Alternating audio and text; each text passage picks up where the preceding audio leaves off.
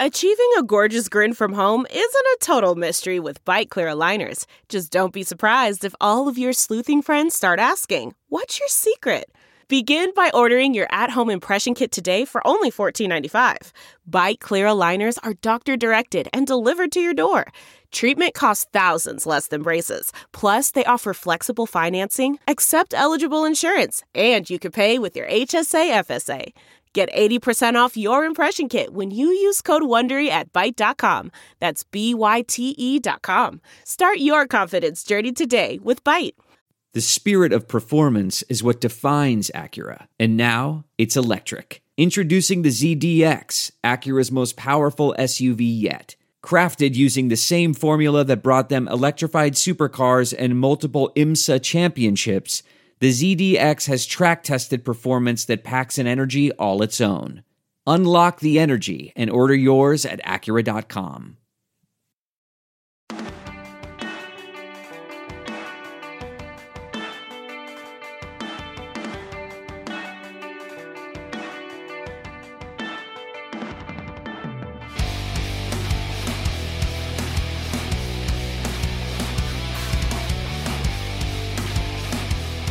What is up, everybody? Welcome back to another episode of the Bootleg Football Podcast. I'm your host, Brett Kollmann, here with my wonderful co host, EJ Snyder. And, buddy, we are now uh, officially three fourths of the way through our off season division by division recap. Uh, I'll tell you what, we picked a great time to do NFC North uh, about a week and a half ago before a whole bunch of shit went down in the last 24 hours uh, with Aaron Rodgers. So, uh, we'll probably have to do a little bit of an amendment to that one because the saga only gets better. Uh, which, as a Bears fan, you know, I'm, I'm, sure you've been very interested in the last week. But today we are doing AFC North, which I find to be maybe even more of an interesting division. You know, obviously outside of, of me being interested in the Bears, just kind of looking top to bottom, all four of these teams and the storylines behind them absolutely fascinating division, very competitive division too. So uh, we have a lot to talk about today. Uh, but before we get into it, before we uh, we hop on the Cleveland Browns for our first team, uh, EJ, buddy, how you doing? And what are you drinking? I'm good. Summer rolls on. AFC North is fertile ground for football storylines. There are many of them.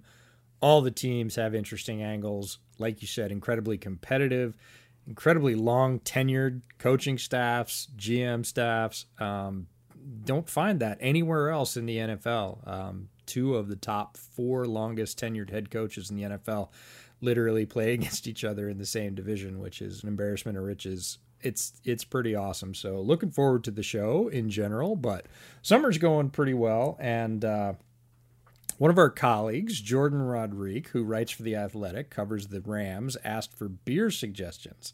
And da da da da, I said, we can come to the rescue with that on bootleg and give you a suggestion every week. This week's suggestion for her uh, editing deadline beer is Pelican Brewing's Paddleback pale ale, oceanic pale ale. Don't know what makes it oceanic, but Pelican Brewing, for those of you that don't know, uh, right on the coast in Oregon, you can literally walk off their deck into the sand and right down into the surf. Um, I've been there. Yeah, great offerings. It's great. Oh, it's so good beautiful views, beautiful food too, uh, as well in their nice little gastropub, and lots of great beers. But this one goes out to Jourdan. Uh, she is at Rams camp and starting to rev up, looking for those, uh, you know, late. Typically Sunday night deadline beers to file her stories, and we said we'd pitch in. And of course, the cost for that was that we were going to have to have her on the show, and she liked that on Twitter, so we're going to hold her to it. But uh, what are you drinking? Uh, so I brought something out uh, a little bit special because I've been looking forward to this episode for a while.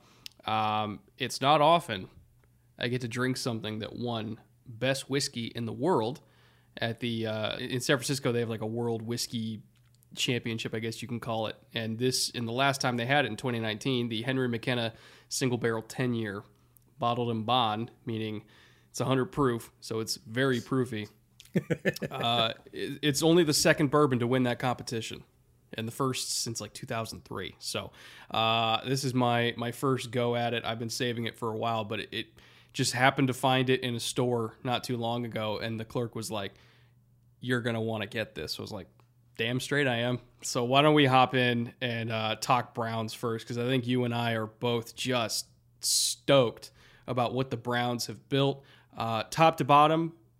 I think indisputably one of the three or four most talented rosters in the league, like not just offensively, but defensively. Uh, the coaching staff is great. The front office is great. Uh, it's it sounds odd to say, but the Cleveland Browns are a model franchise in the NFL, and this is not a one-off type thing. I think they are here to stay. And I, if I was a Browns fan, I, I, I don't know what I would do because this is the first time in modern Browns history, in the second iteration of the Browns, that I think that we've seen them as a model franchise in the NFL and something that is not just a flash in the pan, but a sustainable formula for success. It's a whole new world, and I'm very, very excited about it.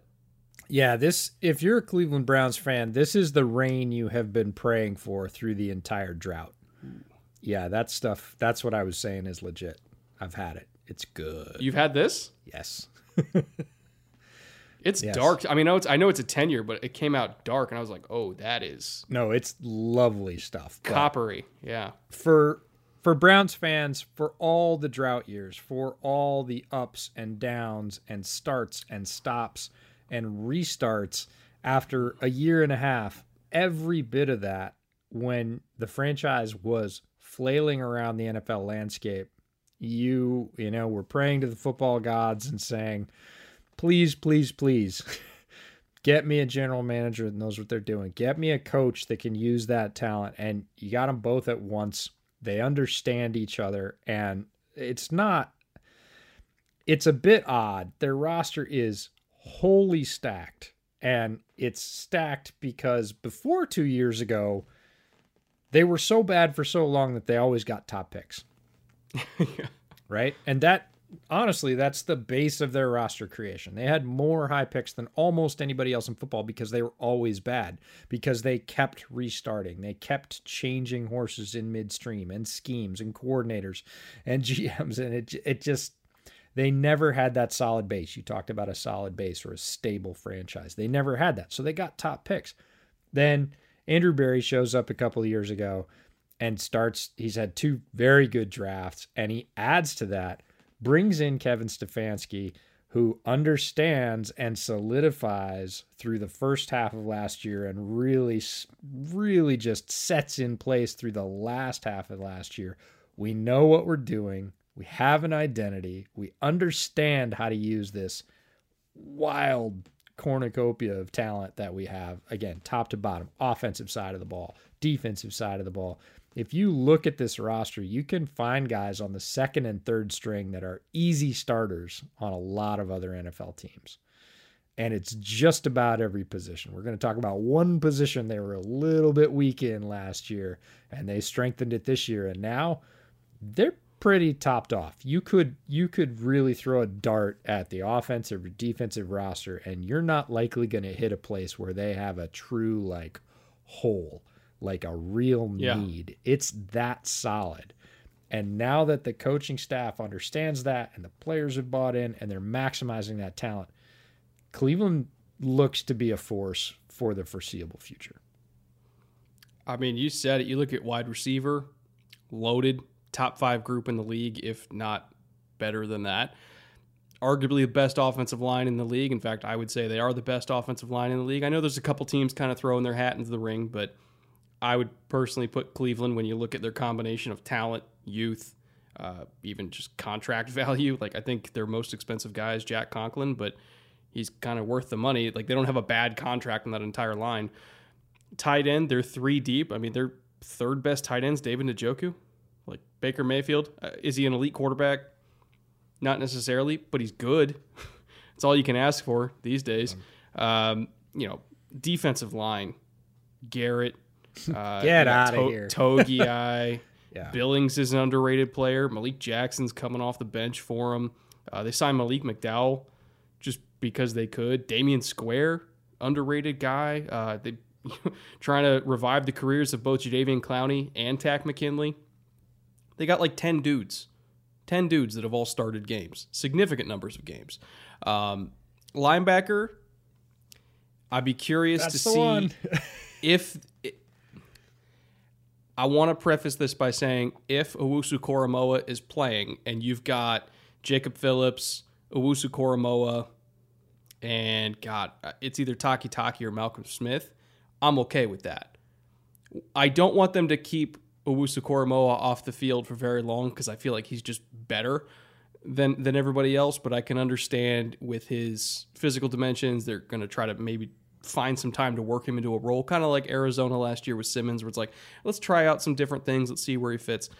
I just want him to be on the field, so I hope they don't take too long to kind of, you know, move him along. I just I think he's really, really good. So linebackers kind of iffy, but the secondary, I mean, you got Denzel Ward, John Johnson, Grant Delpit coming back healthy, Richard LeCounte, who we'll talk about in a minute, who I love, uh, Greg Newsome, who we'll talk about in a minute. Troy Hill is your nickel. Greedy Williams is like your fourth corner. Again, other than linebacker, which is really just like a soft maybe, there's no weaknesses in the entire organization. There's no weaknesses. It's No, unbelievable. Their secondary is ridiculous. Like, Yeah. their third safety and their third corner could start on two thirds of the NFL's rosters. Yeah. and it that kind of depth and the fact you talked about Baker Mayfield, we talk about quarterback a lot on this show, and and so do a lot of other people, and rightfully so. It's really really important in his position. Baker has talent. He's always had talent, but it didn't mesh with the former coaching staff and the former schemes. They didn't have that way to unify his talent to maximize it. And Stefanski really figured it out. And Baker rose to that challenge, right? He elevated the play of his teammates. And if a quarterback's doing that, that's plenty to win with that roster. And we didn't even we didn't even mention running back, by the way. You just skipped right over Oh running yeah, back. yeah, yeah. And that's probably one of the best, if not the best, running back rooms in the league. They have the best runner, I believe, in Nick Chubb and Kareem Hunt behind that, and D'Ernest Johnson behind that. Like, who's not a guy that a lot of people know, but when he came in and played for a few downs last year, it was like, who's this guy? I had to look him up. And I'm Yeah. like, damn, he can run too. So, loaded top to bottom, end to end. The roster's amazing. Andrew Berry has shown a very keen eye for talent. Um, we named both draft picks and free agency ads. He's he's balanced both sides of the house, college and pro.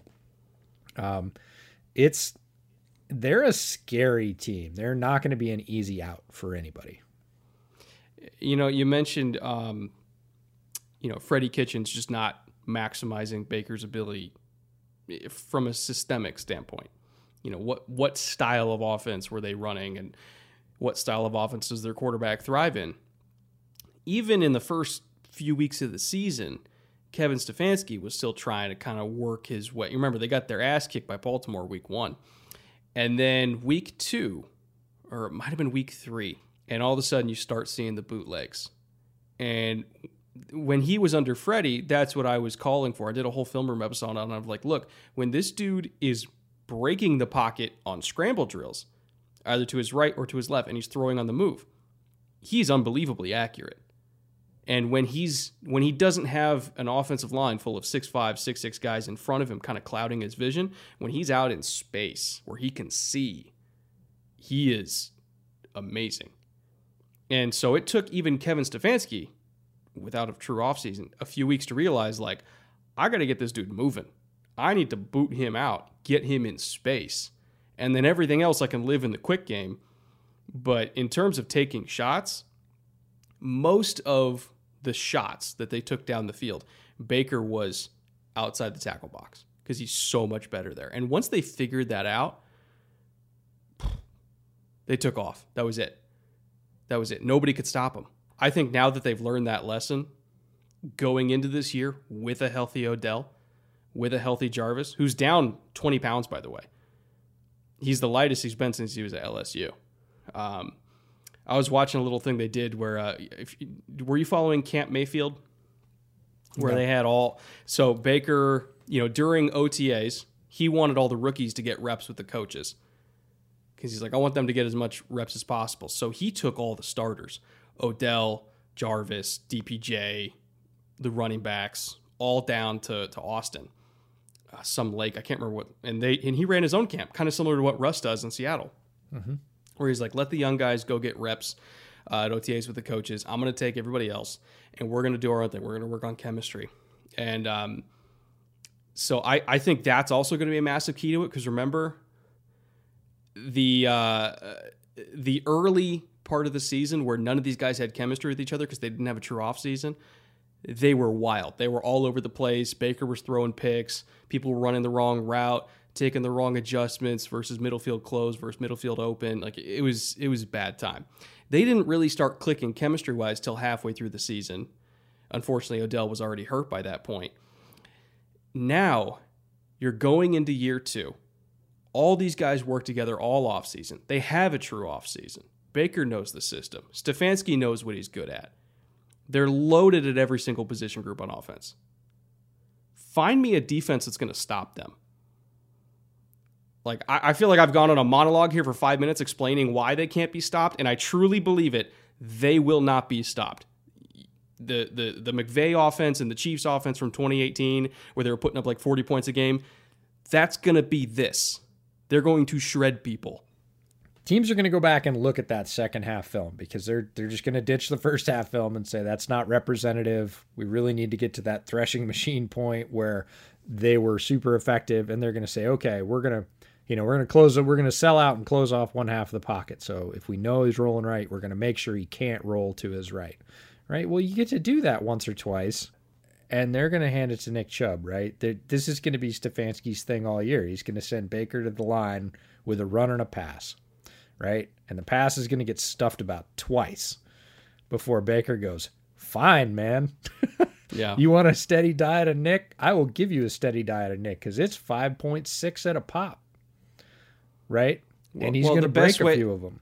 The best way to stop those deep crosses, because like their number one concept is weak side flood, which is you're booting one way. You've got the near flat, which is your number one read. You got a cross in the mid level coming from the other side, and then you got usually some kind of read route, whether it's a post, a go that's just clearing, or like a deep seven or something like that. The only way to really stop that effectively over and over again is if you are playing from a too high safety structure so that you always have one safety deep with leverage on that cross and then one that can bracket the deeper route with the corner and just force them to check it down over and over again, or worst case scenario, run it. Because if you're giving up seven yards every now and then, if you're giving up four yards on a Baker Mayfield scramble, you can live with that. You can't live with the 25 yards on the cross or the 75 yard, you know, touchdown deep on shot. the go route or the deep post. Yep. So if the only way to really consistently get good leverage is playing too high, as you said, he's going to hand it off. Because and he's good and luck. he's handing it off to the best runner in the league. And I know people yeah. argue with me endlessly and say Derrick Henry.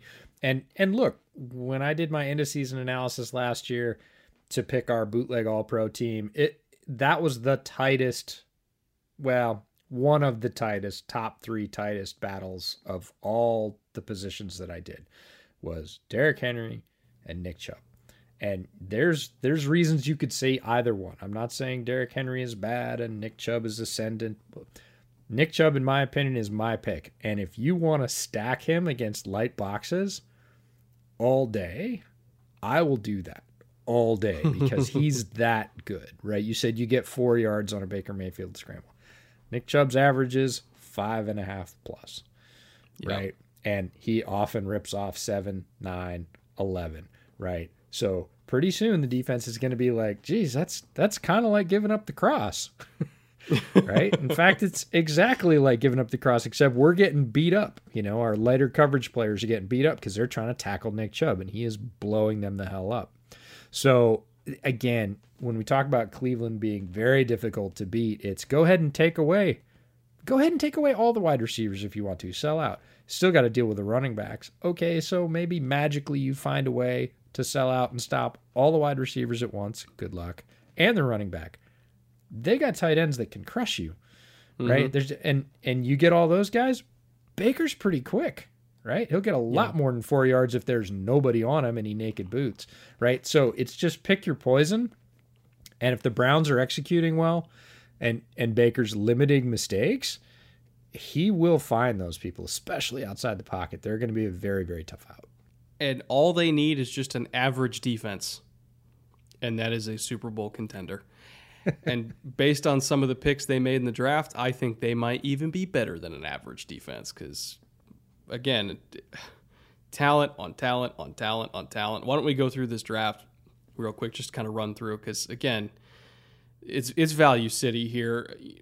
Round one, pick twenty six, and Greg Newsome, uh, one of the five or six best corners in this class. I think by consensus, there was kind of a tier, um, you know, like a tier one of uh, the kid from South Carolina, Jaycee Horn, mm-hmm. um, and the Bama kid whose name escapes me, Surtain.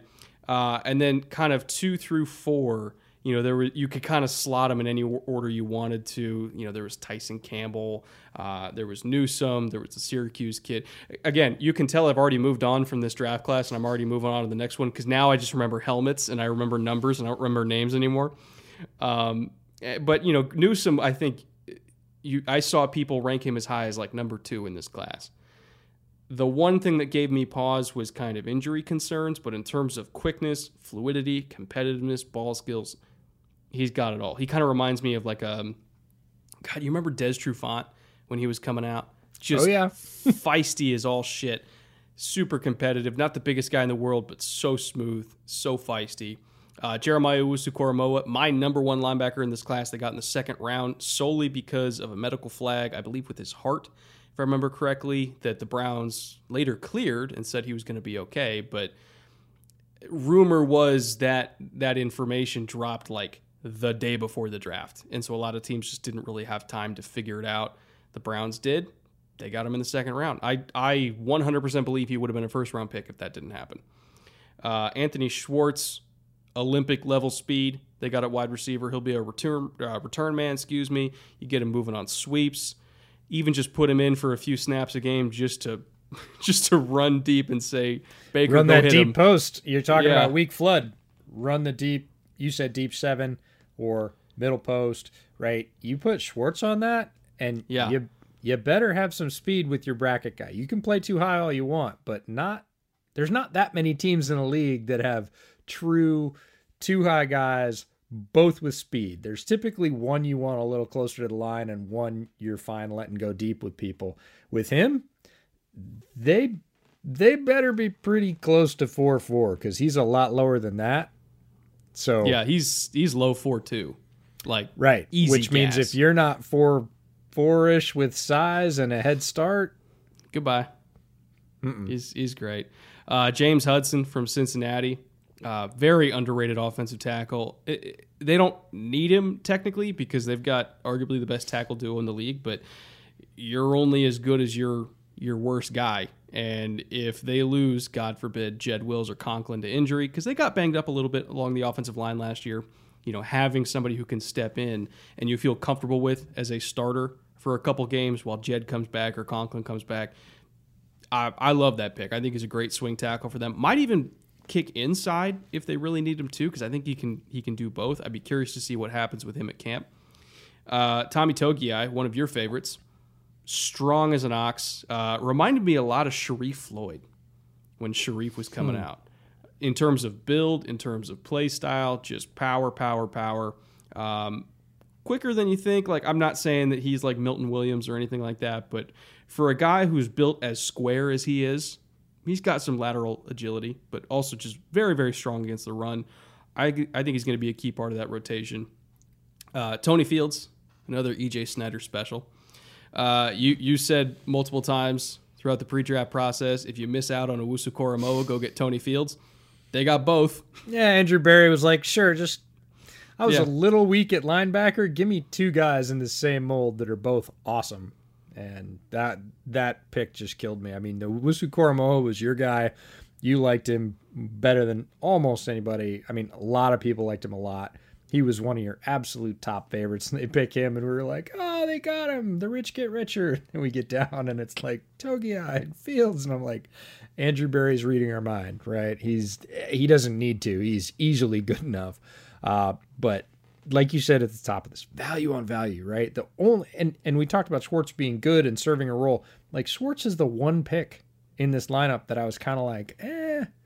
Little early for me. Not like I dislike him, but like he, it's a little early for me. Third round, twenty eight.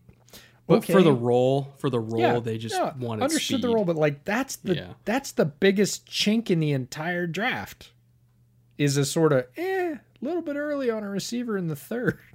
like all the rest of the players, literally top to bottom, we loved and talked about multiple times in multiple formats.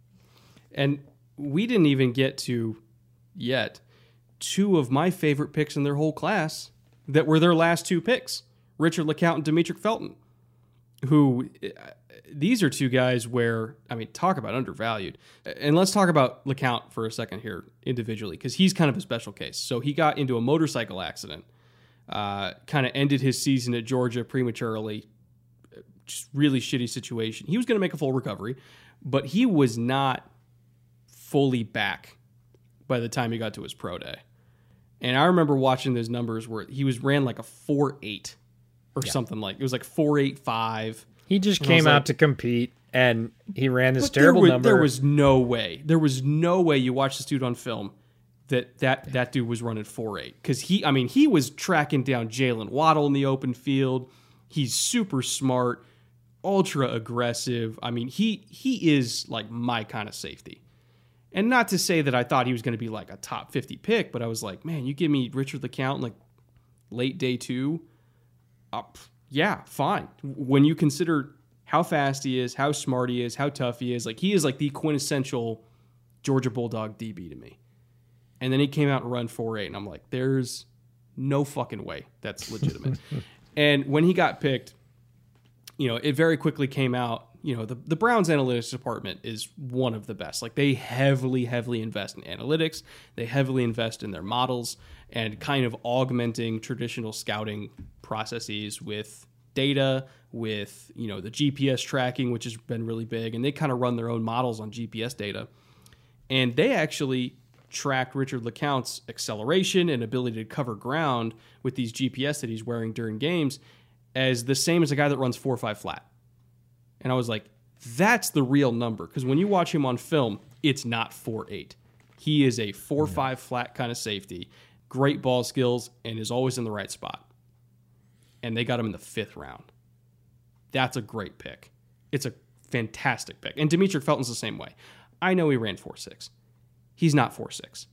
You watch him in the Arizona State game, you watch him in the Stanford game. I was actually, uh, I was just DMing back and forth with um, uh, a Stanford defensive lineman and like I, I, brought up Felton, and he's like, "I'm glad he's gone because he was he was a handful."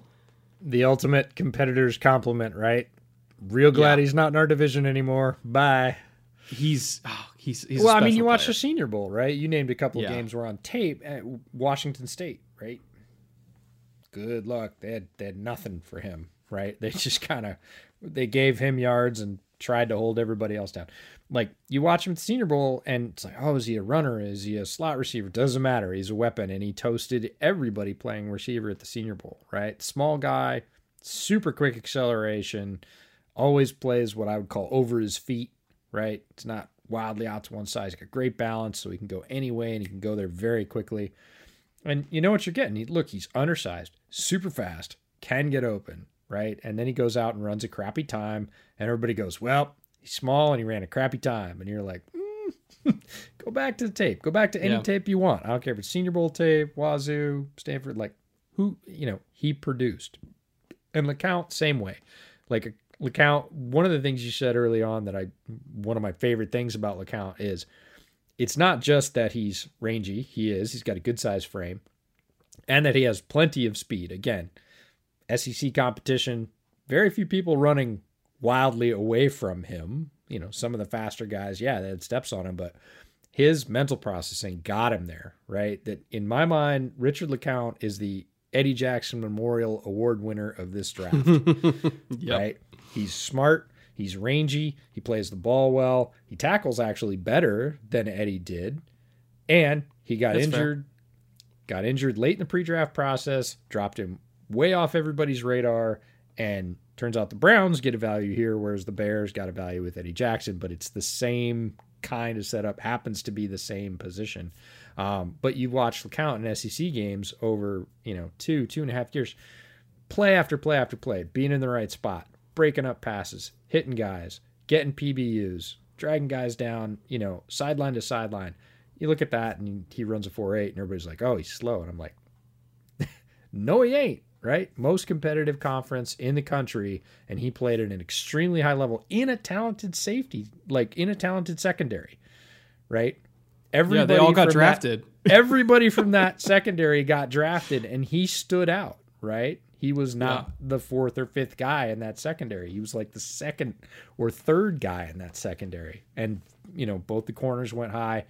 I would say he's arguably right there at, at number three when he's healthy, maybe number two, depending on how you like the corners. So to get that guy late in the fifth round, again, into a secondary where he actually, let's be honest, has very little chance of playing as a rookie because it's so loaded. We talked about that at the top.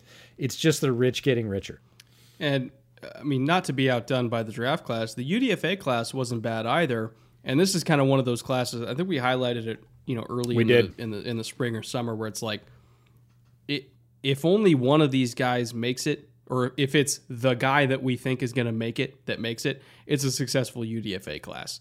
Because uh, Marvin Wilson from Florida State, if he plays up to what he did in 2019 in a very down 2020 I don't really know what the reasons for that are. 2020 was a weird season. If he lives up to what he did in 2019, Marvin Wilson is not just going to make this roster, he's going to get significant snaps because he was a really good player in 2019. The rest of them, you know, Keandre Thomas, Manny Rugamba, Romeo McKnight, Trey Harbison, uh, excuse me, Trey Harbison the third from Charlotte. I, I see all them as more like camp bodies, maybe stash from the practice squad. Marvin Wilson's the one guy where I'm like, he's he's gonna stick around, like, even in a, a, a, really deep D line class for them or D line rotation for them. Um, I I think he kind of slides in naturally as like a backup to Andrew Billings. They play very similarly. I could see him making this team. Absolutely, this is a guy that if you watch his 2019 tape or based on his 2019 tape, he was on preseason All America lists for mm-hmm. first team defensive tackle. We were talking about a round one DT, right? A guy that's clearly a DT, not a D end, right? Body type, play style. This is a this is a defensive tackle, and certainly somewhat devalued unless you're Aaron Donald like. And I'm not saying he's Aaron Donald like, but this was the guy that was on preseason watch lists as one of the top two or three defensive tackles in the country based on his 2019. Now, 2020, he did not live up to that. We could be absolutely open and fair about that. He played at a much more average level throughout 2020. Was he terrible? I don't think he was terrible, but he was nothing special on the 2020 tape. You go back to 2019, it's like watching a different player. So if the Browns can figure out what that unlock is, if he was nursing an injury or there was something else going on, like you said, it was just a very odd year. We're going to play, we're not going to play. There's a lot of things going on in players and personal lives. Right? If they figure out what the unlock is and they get Wilson to play anywhere near like what he did in 2019 and they got him for quote unquote free as a UDFA, winning. Like just Easy. flat winning. Yeah. Easy. I God, this front office, man. They just get it done. They're closers. I I said right after the draft on Twitter, I said, better start better start priming the spot for that Andrew Berry statue because you're gonna be you're gonna be putting it up pretty soon. Like he's from what we've seen in his first two years, he just I'm not going to say he hasn't missed, but the draft was like this last year too, right? There, it oh, they, they, I did a I did a video on it after the 2020 draft where I highlighted my top three classes that I loved, and it was the Jets, the Broncos, and the Browns. That's right. Like pick after pick after pick. And, you know, he's not just great at, at picking guys, he's great at kind of augmenting and filling in gaps in free agency as well. And I, I thought he did a tremendous job in free agency before this draft cycle. He brought in Troy Hill to be their new nickel for like four and a half million a year, which is nickel is a very very important spot. And if you're getting a guy for like 25% of what a CB1's going for, when a nickel's going to play just as many snaps and have sometimes just as hard of a job, that's awesome.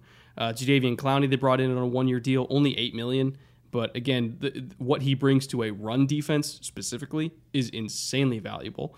Uh, he's going to be Jeremiah Owusu-Koramoah's best friend because he's going to soak up so much attention. Uh, and Owusu-Koramoah is just going to be able to run free and, and do what he does. Uh, Takk McKinley, they brought in on another one year deal. That one was kind of whatever for me, but the fact that it was like 4.2 million, again, that's not a that's not a lot of money, and they had a lot of money to use. Is he a great player? I don't think he really lived up to his physical potential, but hey, you never know.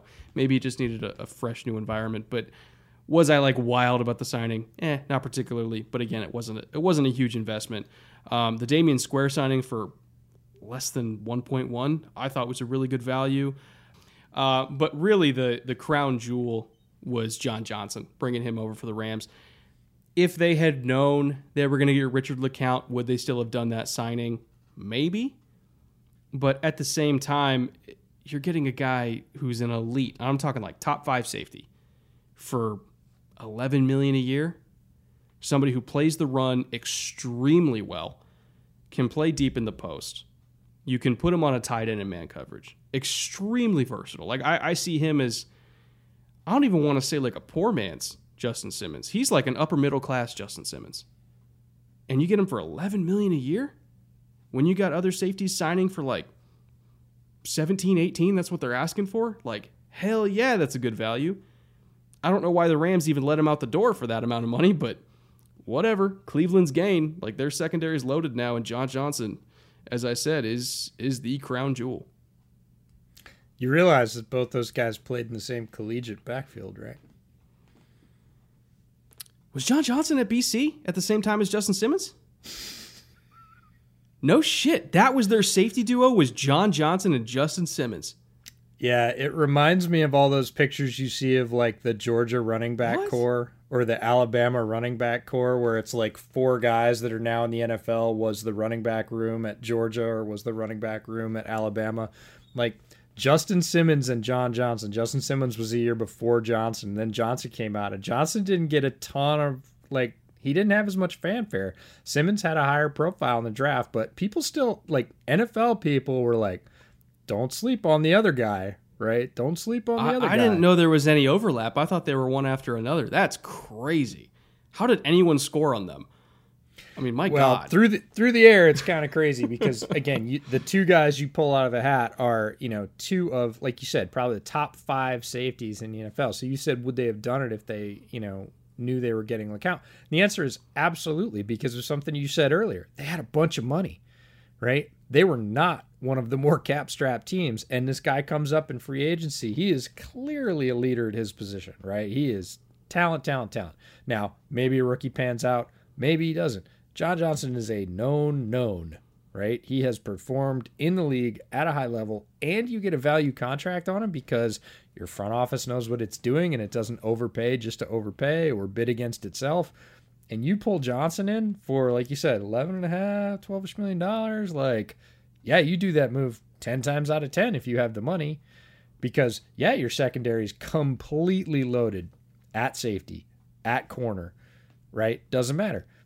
Somebody else has a big injury and they're like, where are we going to go? They go to Andrew Berry and they say, look, you got stacks upon stacks of guys. Can I have one? And Berry says, sure, give me a bunch of picks. Right? Because because I remember they, they got Ronnie Harrison too. Harrison's Yeah, their no. fourth safety. Yeah, that's the thing is like you look at their safety room and the guys, their second pair of safeties could start for a lot of teams. So Andrew Berry and his staff are are playing chess at this point. Everybody else is trying to keep up. Oh man, and it's going to be hard to follow that, EJ. But we're going to try with the Pittsburgh Steelers, who are in. They used to be the Browns, in my opinion. You know, they used to be the. You look at the roster and you're like, God, find the weakness. You know, Super Bowl contender every single year. Great coaching staff, great front office, very few weaknesses.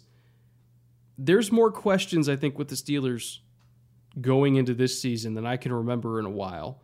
Um, you know what's what's Ben going to look like coming back. We know he slim he slimmed down a little bit, so maybe he'll he'll be able to move a little bit better. But is his arm going to look better than last year? Who knows? You know what's what's Matt Canada going to look like in his first year as OC? Um, you know, what are, what are some of these young pieces at offensive line going to look like? You know, it's been kind of a changing of guard there as well. You know, they lost a, a, couple key guys on defense. Not that they didn't have some other young replacements that we don't like, but I mean, God, it's hard to replace Bud Dupree. So there are some questions with this Steelers roster, really the organization overall, that I'm not used to having.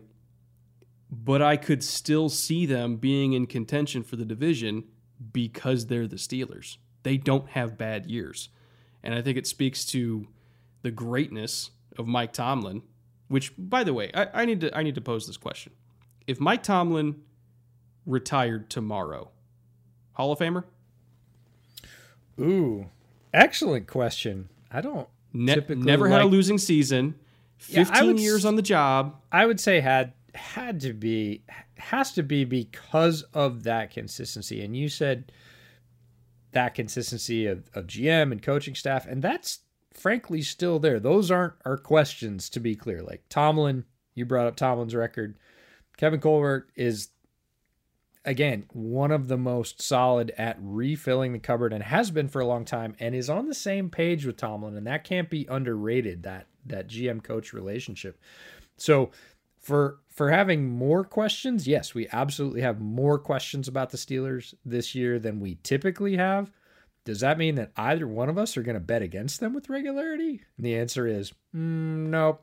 Nope, that's just dumb. Tomlin's proved that over and over again that he's not going to rack up losing seasons. He doesn't have them. And every time everybody said, ah, the Steelers are dead, mm, they're not, right? And the only way that I would be really, really down on the Steelers this year is if on, you know, drive one, play one, Ben's arm just fell off his body. Right. He went back to Which pass. Which is a distinct it, possibility, possibility, by the way. yes. He went back to pass and it just kept going backwards. And he was like, well, I guess I'm done and I'm going to, you know, drink beer with the other arm because, you know, and if that happened, the backup quarterback situation is not great. They have a they have a maybe uh, at backup quarterback, which is better, I think, than what they had last year. Um, they I think they would still have a strong running game. Obviously, the wide receivers are good, but like honestly, Ben's powered this team for so long, and if he comes out and just absolutely lays an egg in the first quarter of the season, I'll worry a little bit more about their prospects because they're going to have to work harder for what they get. Um, if he's out there playing at a even sort of medium level, um, that he's played over his career. And, you know, Tomlin's still the coach and Colbert's still stocking the draft choices. It's hard to bet against the Steelers. More questions than usual? Absolutely. Am I going to bet against them? Nah, not till the wheels fall. You know, not till the arm falls completely off. Which, well, I'm assuming this is going to be Ben's last year. I thought that was last year, but we'll see. I, I well, here's the thing. They started out 11 and 0. Yep. And they have some young receivers, you know, Diontae, Claypool. Uh, you know, the offensive line, it's it's getting retooled, but I don't necessarily think it's it's bad. I mean, they struggle in run blocking, but pass protection, I still thought they were fine. You know, you got Najee coming in. Like there, there's weapons. And the defense is I can't imagine the defense is gonna be bad. I think Ben, this is his last ride. Is it ideal? supporting cast. Is it the best he's ever had? No. No. But it's still good. Yeah. And honestly, when it comes to the AFC, it's really more about attrition and staying healthy and just are you the healthiest team that is gelling in December or are you not? Because as we saw with the Chiefs, like they've hit some rough patches sometimes. Like, you know, when the offensive line got banged up and, you know, Pat was hobbled and everything like that, like it's it's hard to win even if you're the Chiefs if you are just getting worn down by attrition. It's hard to win when you're the Browns and you know Odell goes down and Teller goes down and Jed gets hurt and you know Chubb was gone for for 12 weeks and uh, you know Baltimore they just are finally f- starting to figure out their receiving corps, but they're still thin. Like Rashod Bateman gets hurt, they're right back to where they were last year. Like their number one's going to be Sammy Watkins. Okay, good luck with that. Like as long as the Steelers are healthy by the end of the year and they just aren't completely shitting themselves, they have a chance. And I think that's what Ben recognized. And he's like, look, this is my last year. I'm going to go all out on this new diet thing that he was doing. He's like, I'm going to take care of my body this year. I'm going to have a, a real good holistic offseason. I guess for the first time ever, based on reports, like that this is the first time that Ben's like really focused on diet and, you know, off-season training and this is a, a new outlook for him. But I think it's a new outlook for him because it's his last year and he wants to be as healthy and as effective as he possibly can because this is it. I think regardless of what happens this season, whether they go all the way and win it or they bottom out and don't make the playoffs, this is it. Yeah, I I I wasn't joking when I said I thought it was it last year, and it wasn't because you know Ben's not a competitor. That is the antithesis of Ben Roethlisberger. Like he is one of the reasons I think he'll go to the Hall of Fame is that you know yes his accomplishments, but he is and always has been a relentless competitor, right? He's one of those guys that would stand in there and take shots and come right back and throw a big pass to hurt you. Like he has always been a stick it to you kind of a guy. But last year, the physical limitations really started to show. It's a young man's game. Time catches up with anybody, everybody. And because he's taken all those hits, all those shots, he is a very physical player. He's run through many defensive linemen. That stuff adds up. I don't care how good your genetics are. And he's been doing it for a long time. And the arm started to look really, really soft right? By the end of the season, he just couldn't throw it very far. And we we saw that with Drew Brees, we saw that with Peyton Manning, we've seen it with a lot of guys at the end of the line, like late in the season, not even that late in the season, they lose the ability to drive the ball. Pittsburgh still plays outside, like all the hits have added up, the wind starts to blow, and you just can't do some things from an offensive perspective, right? And I really thought he would kind of take stock in the offseason and say, uh, you know, but he's got another shot. He's got the same coaching staff. I actually kind of like the offensive line. It's a young offensive line, but they've reloaded with some nice pieces. We're going to talk about some from the draft. They they do have a shot, and Tomlin's going to keep coaching them, and they're not going to lose games that they shouldn't for the most part. One of those teams that quote unquote knows how to win, right? They're they're they know how to finish. They're sort of have that veteran mindset, and they've certainly Steelers fans are going to listen to that and they're going to pitch me all kinds of crap. They're going to be like this game and this game, and they should have won this game. Steelers fans are very used to winning, and rightfully so. They've done a ton of it. Um, but I, given all those things, if you said, "Oh, you know, are the Steelers going to be the worst team in the division? Are the Steelers going to be out of it before the break?" Like, there's no way no way would I say those things. It would be foolish given their record, right? Unless Ben comes out and just collapses and then they have to go to the backup quarterback situation, which has not been a strong point for the Steelers. Oof. Now that they have yeah, some that's... hope there. You know, they have uh, maybe renewed hope, but uh, it's it's not one of the best situations in the league. So if Ben goes down, the calculus changes pretty significantly. If he doesn't, I'm not betting against him. Well, I, I do want to bring up one thing uh, with our, our you know usual like front office and, and coaching staff review. I kind of feel like bringing in uh, you know Matt Canada to be the offensive coordinator was done deliberately to cater to what Ben is now.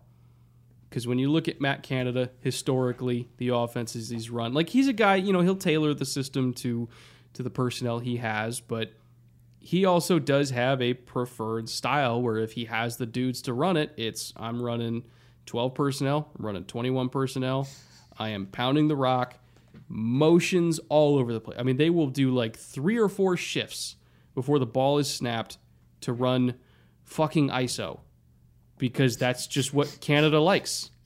It is shifts and motions and running the ball. It's the weirdest combination I've ever man. seen. I'm just saying. I'm drinking. I know it's true, but I was really I was mid sip. like you, you, look at, I, I think there was a clip from when he was at LSU, and I swear to God, they yep. did four shifts and ran for two yards. Yep. Two yards in a cloud of dust after what is that? What is that? What is that? What is that? Move them all around and then run it up the middle.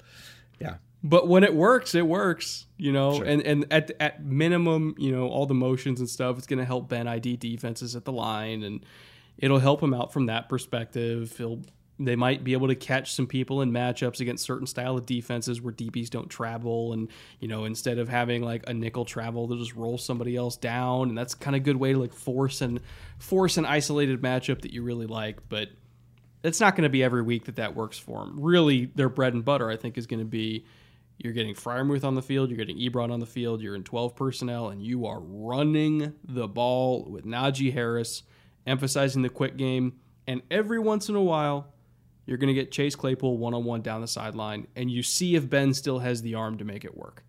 That's the offense. Is it going to be the sexiest thing in the world? No. Are they going to light the world on fire with 35 plus points a game? I'd be stunned. But they probably won't turn it over that much. And if they're not turning the ball over that much and they're at least effective with that defense, I think it can work. And I think Matt Canada specifically is going to run that style because of what Ben is now, which is an older, physically limited quarterback. Yeah, I think there'll be a couple of weeks they top 35 because again, they just have enough talent and and game breakers matter, right? Players play. And they have some elite playmakers. And those guys will get loose maybe in the same week, right? And they'll they'll crack 32, 35 points. Uh, but I'm with you that they're going to grind you down on offense and on defense. Uh, they are never an easy out on defense. Their defensive line uh, is built to hurt people, right? That is absolutely what it does and what it has always done. They're going to play a very physical brand of football. You are not going to get a lot of free runs. They're going to be gap sound. Um, they have some real, you know, Mink in the secondary is a an elite player. If you don't want to talk about elite playmakers on offense, he's an elite playmaker on defense and they're not going to need to score 35 every week, you know? 25 might be enough some weeks, right? Can the can the defense hold the other team to three touchdowns? I think some weeks it's going to be able to. So uh, it's not going to be on Ben to light up the scoreboard for this team to win. It's built. The team is built with a more balanced profile than that, and I I think they can manage that style of football. I think they're certainly set up to do it. We'll see if that morphs through injuries or what they're good at or whatever else throughout the year. But it certainly looks like the way they're set up. You know, this is not a quote unquote lightning offense, right? This is. Oh, you said that so kind. you're you're gonna get some shots, and look, Najee's gonna break some because he's Najee and he's young. He's got fresh legs and he's a tremendous runner. He he's gonna get some. He, we might see some 50 yard touchdowns out of the Pittsburgh run game. Oh, we will. We will. Yeah, for once. Yeah, for sure. And that's going to be a bit of a change. I'm sure Pittsburgh fans will be all about that. Um, but that's not what they're going to count on. Some teams count on that sort of quick strike ability and the ability to go 85 yards in a play. Like that's not really the way the Steelers are built. Like you said, with the addition of Canada, with the way the line is, with um, you know just knowing that Ben's not going to be able to heave it that far down the field. Now, you know, might you see some plays with 60 yards worth of YAC? Yeah, you might. Are you going to see very many 60 yard air play. throws? You know, are you going to see very many 60 yeah. yard air throws? Mm, not after the first third of the season. You're not. I would. I would bet pretty heavily against that. So it'll be a fantastic watch. But they're not gonna. Pittsburgh's not gonna roll over for anybody, especially not the folks in their division. There is a, a sort of deep, deep rivalry in this division, which I, I think is understated. There's plenty of other rivalry games in other divisions, but it feels like it goes almost every way in this division, right? That every week that you're playing a division opponent in the AFC North, you you're gonna need the cold tub. Like it's people come to play. It's one of the only divisions where you feel like there's actual animosity. Yes. In in division games, you know, like there there are some rivalries in other divisions. Okay, you know, like Packers Bears, like there's there's some actual animosity. Um, occasionally, at least between some of the old guard with the Vikings and Packers, you might see it every now and then. Um, you know, Patriots, Jets. I think there's a little bit of, but like literally every single matchup, every single one in the AFC North. I don't care if it's Ravens, Bengals, Battle of Ohio, Steelers, Browns, obviously Steelers, Ravens. They all hate each other. But that's what makes it such a compelling product. That's why like I would put AFC North games in primetime every single week if I could. Because regardless of who's the worst and who's the best. I mean, God, we saw Joe Burrow last year, you know, take the Browns to the freaking wire. You know, 30 seconds left. They're they're forcing Baker to throw a dime to DPJ down the boundary and hit at the pylon for a game-winning score. Like, and the Bengals were terrible, and they still took the Browns to the mat. So it's oh god, it's a fun division. It's such a fun division. But uh, why don't we get into the Steelers draft here? after that kind of long preamble because they they did get a lot of players that I think you and I were were very very high on. Uh, in particular, Najee.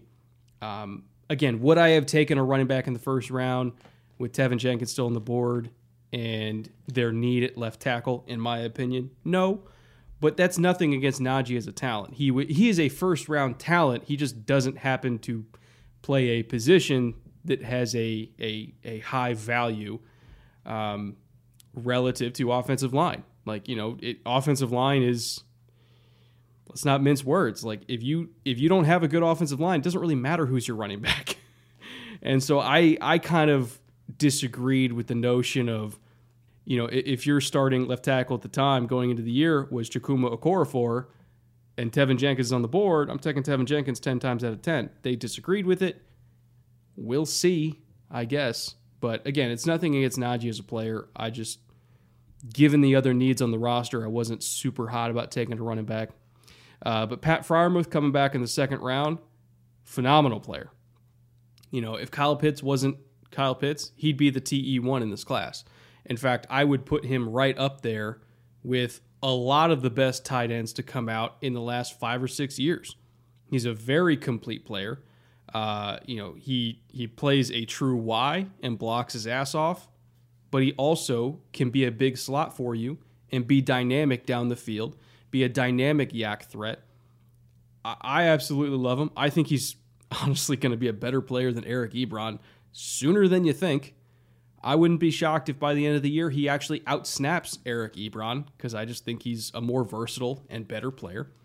Uh, round three, they got Kendrick Green ultra athletic interior offensive lineman out of Illinois. Has a, a, a very high level wrestling background, and you can tell just with kind of how he manhandles dudes and, and you know manipulates leverage. He's not the biggest dude in the world, but he uses leverage very, very well. But he's very quick in space. So all the stuff they used to do with Pouncey, where they would like pull Pouncey out in space on like counter runs, which how many centers are pulling out in space on counter. Not a whole lot. Pouncey was one of them because he was super athletic. You can do that same kind of stuff with Kendrick Green. And so I think that's going to play well into the Najee pick in the first round. Uh, Dan Moore out of uh, Texas A&M, he is presumably going to be their competition for a core four at left tackle. Again, I would have liked for them to address that position a little bit earlier.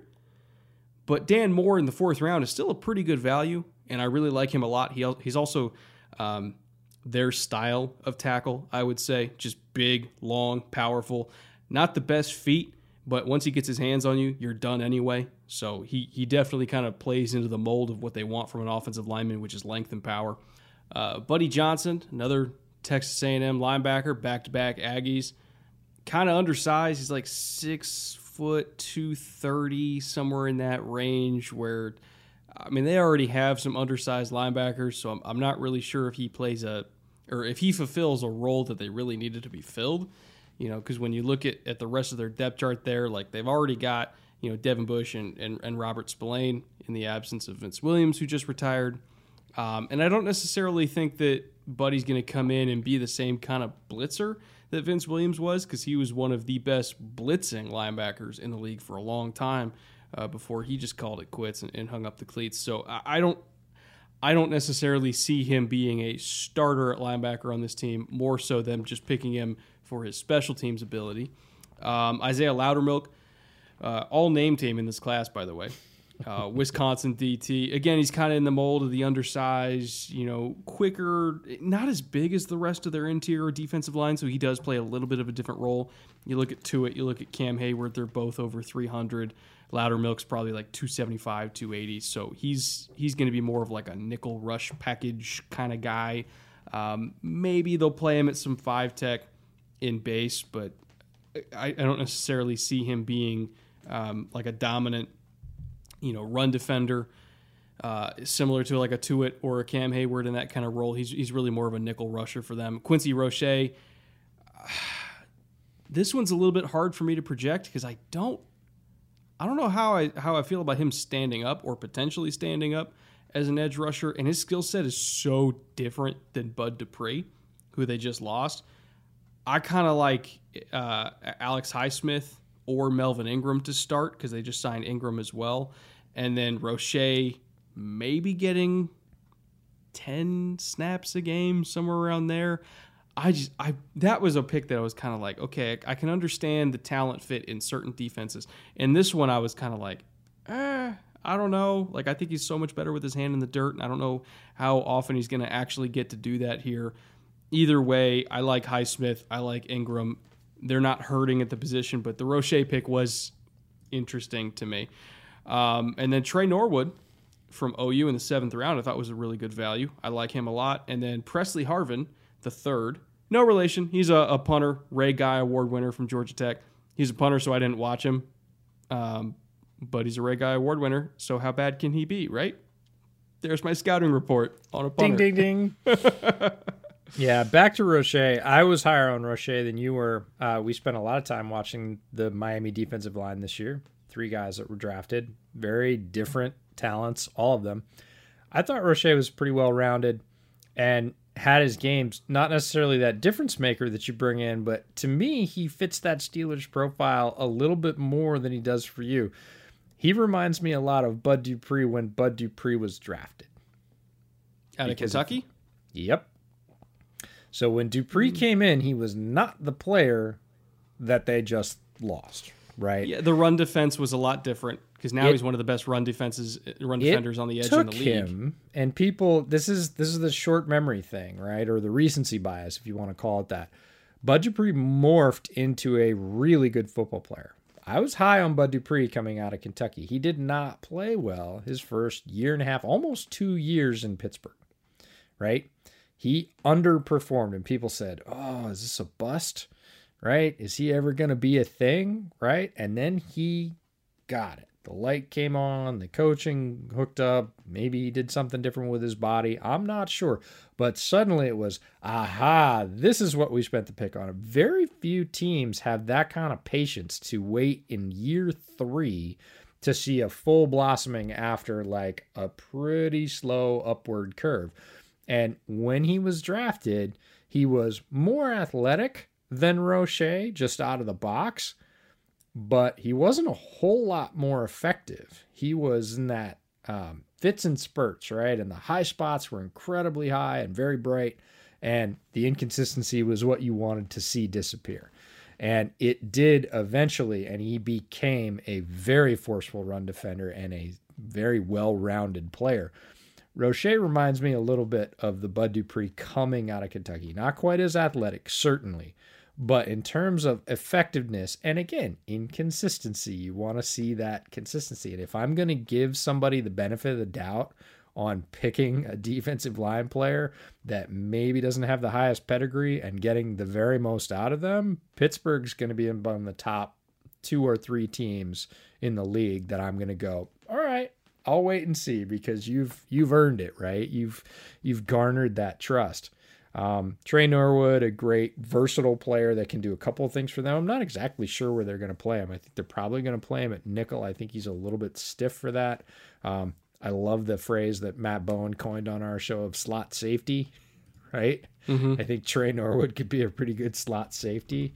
Buddy Johnson wasn't my favorite player. Um, Craig Stout Kansas City Sports Network, our buddy really liked Buddy Johnson. He was a guy that he was higher on than I was, but I'm with you. I, he's not a starter in my mind. And look, as a fourth rounder, late in the fourth round, down the compensatory picks, you wouldn't expect him to be. Uh, it would say something about your depth chart if that guy was slotted in to start from day one. Um, but Kendrick Green, I love. Kendrick Green is amazing. And I think, again, in this system with the guy he's replacing and how they understand to use the position with his traits, I think this one's going to be a, a, Kevin Colbert hit, right? Just a, a straight up match for their system, what they require, what his skills and his background are. I, I really low key late in the process came to like Kendrick Green quite a lot as a guy that didn't have buzz. Freiermuth, I'm with you. I was never a huge Ebron guy. Um, he's certainly continued to progress and get a little bit better. Um, but he's a different kind of player, and Freiermuth, I think, is more well rounded. And I, I, I wouldn't take your bet if you're betting against me that he's going to outsnap Ebron by the end of the year because I think you're right. I think he is going to outsnap Ebron by the end of the year. And Najee, again, we talked about that at the top. Great player, great fit, well rounded. Is going to be an amazing Steeler. Uh, fits their style for sure. They want to run the ball hard. This is not a team that wants, you know, shifty jitterbugs outside. You know, it's not the Niners. This is not the Niners run game, right? North south. yeah, they they want to hit people hard. They want their offensive linemen to hit people hard. And they want the back to follow that up and hit somebody really hard. Like that's why Connor was such a good runner for them because that was his style. Najee is much more talented than that at a base level. Um, so he's going to break more of those. Um, so a very, I would call this a very Steelers draft, right? And the Steelers draft is typically one I look at and I go, ah, I don't like that as much as some others do. But uh, again, with their history, I'm not going to bet against them because they'll take talent that maybe other teams aren't as high on and do really good things with them at certain positions. Definitely wide receiver, definitely, you know, defensive line we talked about. And interior offensive line, they've been pretty successful through the draft and free agency. Guys they've imported at finding their guys. Guys that fit their system do the things they want to do whether or not they're the highest profile or the biggest name guys. Um, and i think kendrick green lines up with that really well and i can see him being a long time very productive steeler um, you know clearing the way for najee and and pat freiermuth giving a great option to ben or whoever succeeds him as a sort of intermediate thing if we're not going to run the ball and we're not going to go deep to claypool like find Pat Freiermuth, and I think he's going to fill that role very, very well. I know it sounds sacrilegious, but every time I watch Pat Freiermuth, I was like, that's very Travis Kelsey. Now, Travis Kelsey, one of the greatest tight ends of all time, in you mean arguably Kels? Yeah, okay. First of all, we need to talk about that for a second. First of all, what the fuck? We've been saying his name wrong for how long has he been in the league? Nine so years is, now. So has everybody except for Even his, apparently his head coach and his quarterback were the only two that were saying uh, it right. No, you watch him on Sunday Night Football. He would say Travis Kelce. Eh, so it's like, okay, maybe he just leaning into it. Like maybe he's just trolling everybody. I don't. I don't know. Anyways. That killed me. Yeah, I, I think doesn't Jason say? I think Jason says Kelsey as well. That's what I immediately thought of. Was wait, how's his brother pronounce it? if he was Jason Kels and it was Travis Kelsey, I, I would have my questions about, so how do you say your family name? Uh, but as far as I've ever heard it, and maybe they're just too nice and just going know. along with it, but I I swear I've heard Kelsey for both of them for their entire careers. So it was a bit weird to say him, have him say, well, you know, I, you know, people started saying it and I just kind of didn't correct him. And I was like, for a decade? That seems odd. well, it's kind of like uh, you know Jayson Oweh, where he just he went by Jason right forever because he didn't want to correct people who couldn't pronounce Odafe. Which, by the way, Odafe not that hard to pronounce. Yeah, of of all but, the names that we end up pronouncing in the draft business, like sure, bring it on. But I, I guess long. he was just he was getting a lot of shit for it, and so he just said, "Okay, my name's Jason." And then he got drafted, and he's like, "You know what? No, my name's Odafe." Right. I, Call like, me I love name. that. I love yeah. that. Call me my name. I yeah. I'm, I'm with it. And Kelser, Kelsey, I don't care. Just Jason, if you want to you want to ping us on Twitter and say which one you prefer, we will call you that. Um, we we don't want to be calling people what they don't want to be called in in any way. But um, yeah, I I don't know that that Kelser Kelce is my comparison for him, but I I do get pretty strong vibes from a one of the guys I compared him to, and again, we've talked about this over and over again. Comps are fraught with with problems, um, but one of the guys that came to mind for me when I watched him was Heath Miller. Ooh, that's an interesting one. Yeah, and again, it's different parts of his game. You're always yeah. with a comp grabbing certain things that remind you, but there were a lot of plays in his tape um, early on in Freiermuth's tape where I was like, uh, you know, this is pre being drafted by the Steelers. I was like, uh, kind of reminds me of you know, that part of his game reminds me of Heath Miller. I think in certain ways he's more dynamic as a receiver, like you said. When he goes outside, certainly when he goes deep to the corner, uh, there's a there's a sort of another level. I, I don't necessarily think Heath was as good as Pat is in those situations, but there's a lot of stuff middle of the field, those block and roll routes, right, where he'll start off and seal and then slip and you know cross the middle, very square target uh, in a good way. Uh, I don't mean like square wheels. I mean like square to the quarterback. um, good hands, big frame. Like he he has a. I, there were several times in Pat Freiermuth's tape I was like, well, you know, if you're trying to trying to put a guy in in a frame of reference, I was like, eh, it's very Heath Miller esque, right? More dynamic to the corners and, and deeper down the field. A little bit more speed, I think, but I don't know. I'd have to look up Heath Miller's testing numbers before I said that definitively, but there were some definitely uh, with the physical elements close to the line. Yeah, there are some reminders there of his game, and then he gets drafted by the Steelers, and I was like, well, there, there you go. and I'll bet you, early in his career, every time he catches a football, you're still going to hear Steelers fans in the in the crowd saying Heath, and you know why I know that? Because I just went to a Steelers game a couple years ago, and every time Vance McDonald caught a football, you heard Steelers fans saying "Heath." Apparently, Heath and tight end are synonymous in Pittsburgh. it's like, oh, white white tight end caught the ball. That's Heath Miller. It, who cares? He retired a few years ago. No, that's Heath Miller. We don't want to learn a new chant. We're very traditional here. Yeah, uh, no, it's fine. Uh, no, I think Freiermuth. I, I think is going to be a great tight end for them. He is yeah. a true two way player. And like you said, if there wasn't this other guy from Florida that's all world everything and maybe not just a tight end. Freiermuth is TE one in this class, like clearly. Yeah, not not even close. Not even close. Uh, why don't we go over their UDFA class? A couple interesting guys. Uh, we got Shakur Brown, corner out of Michigan State. Calvin Bundage, the linebacker from Oklahoma State.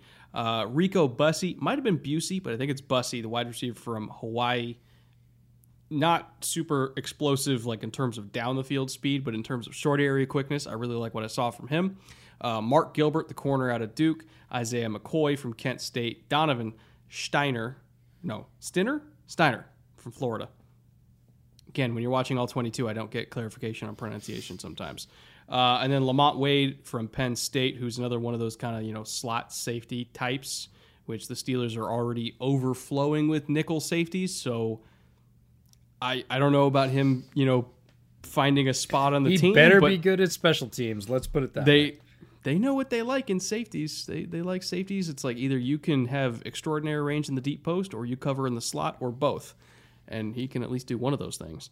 Uh, and then Jamar Watson, the linebacker out of Kentucky. So not not any one name that really stands out to me, you know, kind of like Cleveland with Marvin Wilson or, you know, a couple of the Ravens guys we'll talk about in a little bit here but I, I, think at least a couple of them have a shot to stick, um, at least for special teams ability and or uh, you know practice squad, just because they kind of fit a player profile that they like to develop.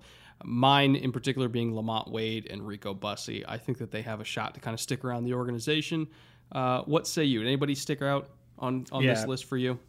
For me it's about the corners and it's because the the depth chart at corner in Pittsburgh is is not as solid as some of the other places like wide receiver that we've talked about.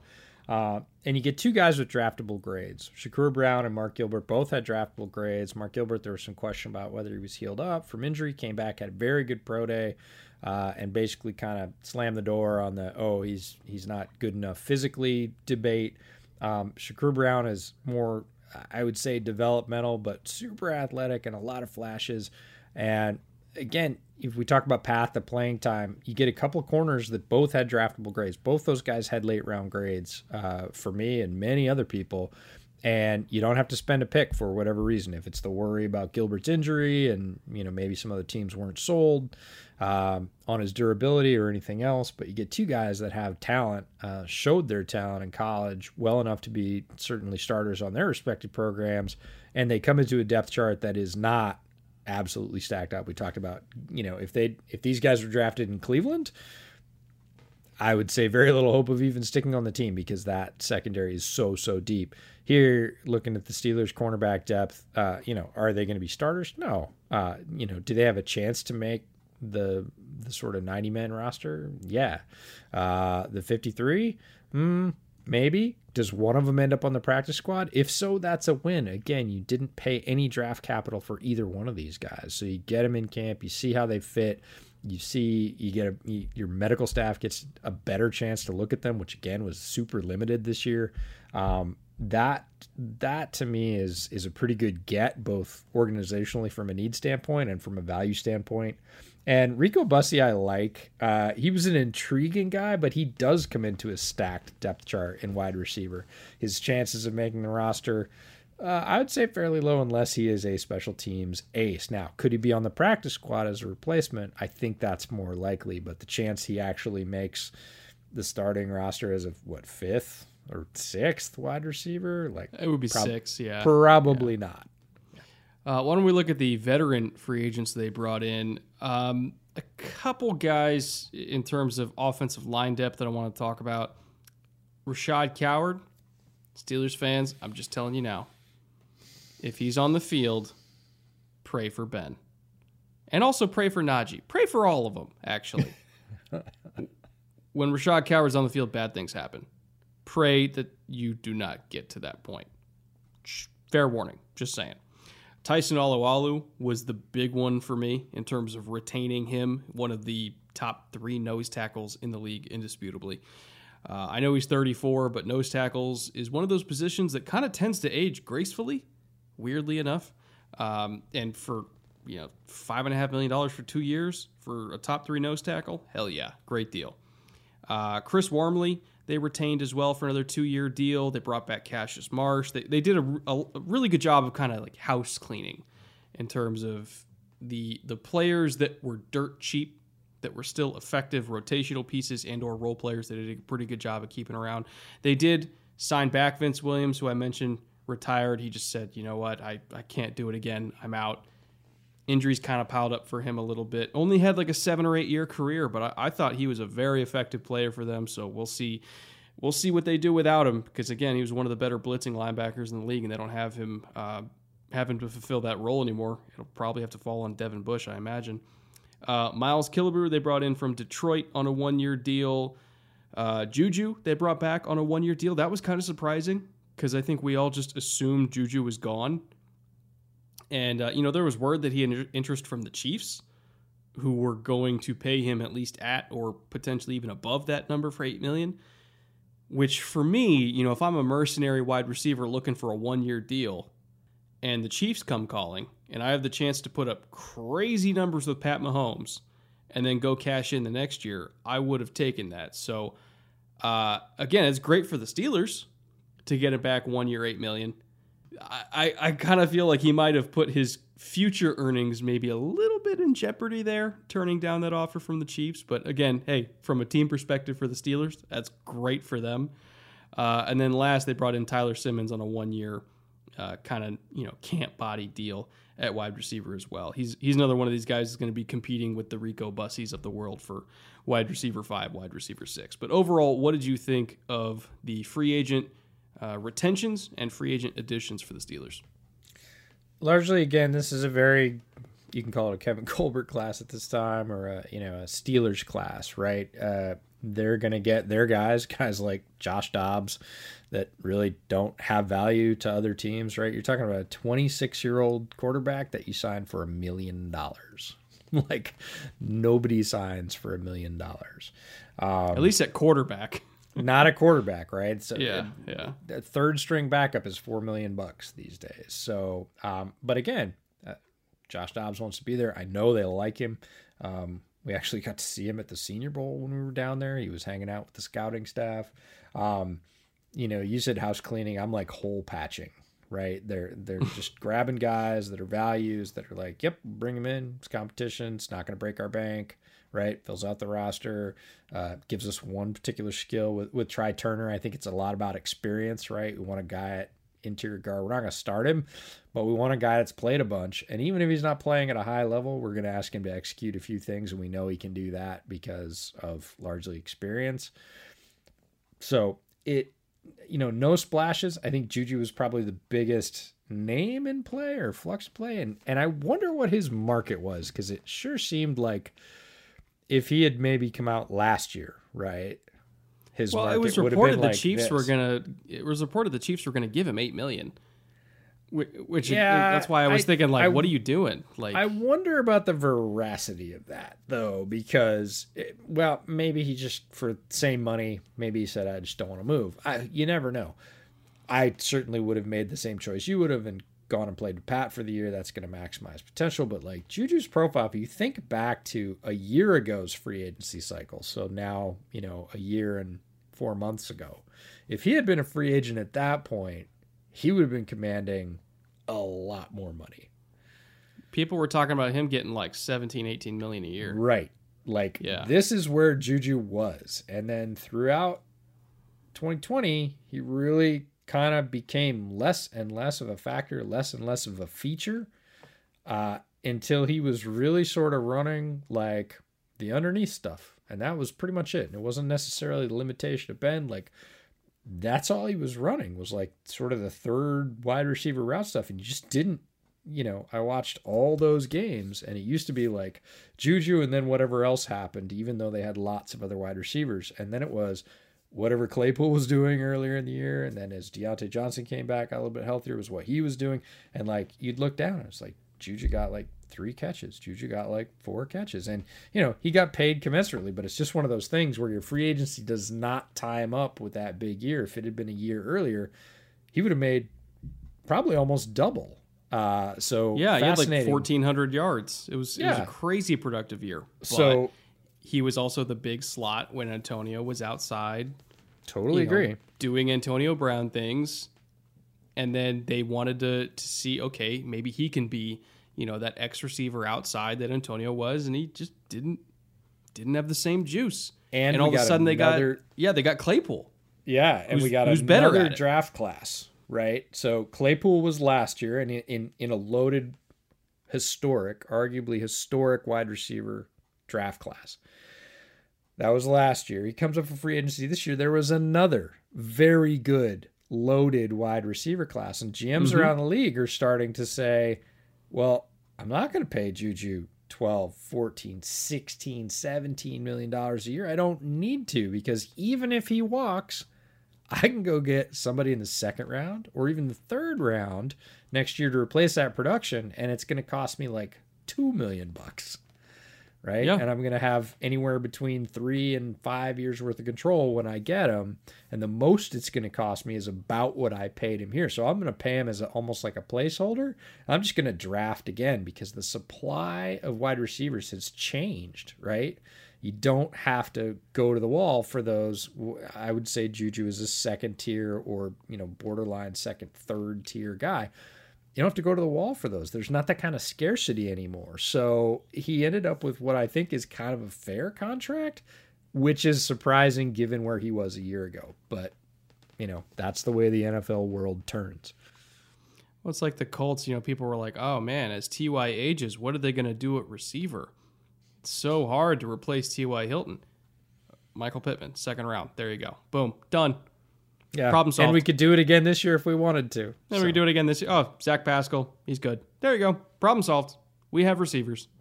It's not that hard. like, not anymore. Not anymore. Not There's so hard. many. Uh, why don't we move on to Cincinnati here? Um, probably the.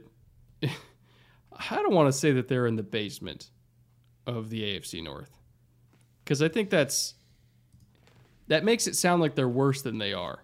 They just hmm. happen to be in a very, very loaded division. But I do think that there are some positive things to look forward to in the Bengals' immediate future and in the distant future. When you look at Joe Burrow and what you and I think think that he's eventually going to be. Um, they just happen to be in a really, really, really loaded division that's that's going to beat them up this year. I, I think that's a fair thing to say. I would I would classify them as a team with a puncher's chance.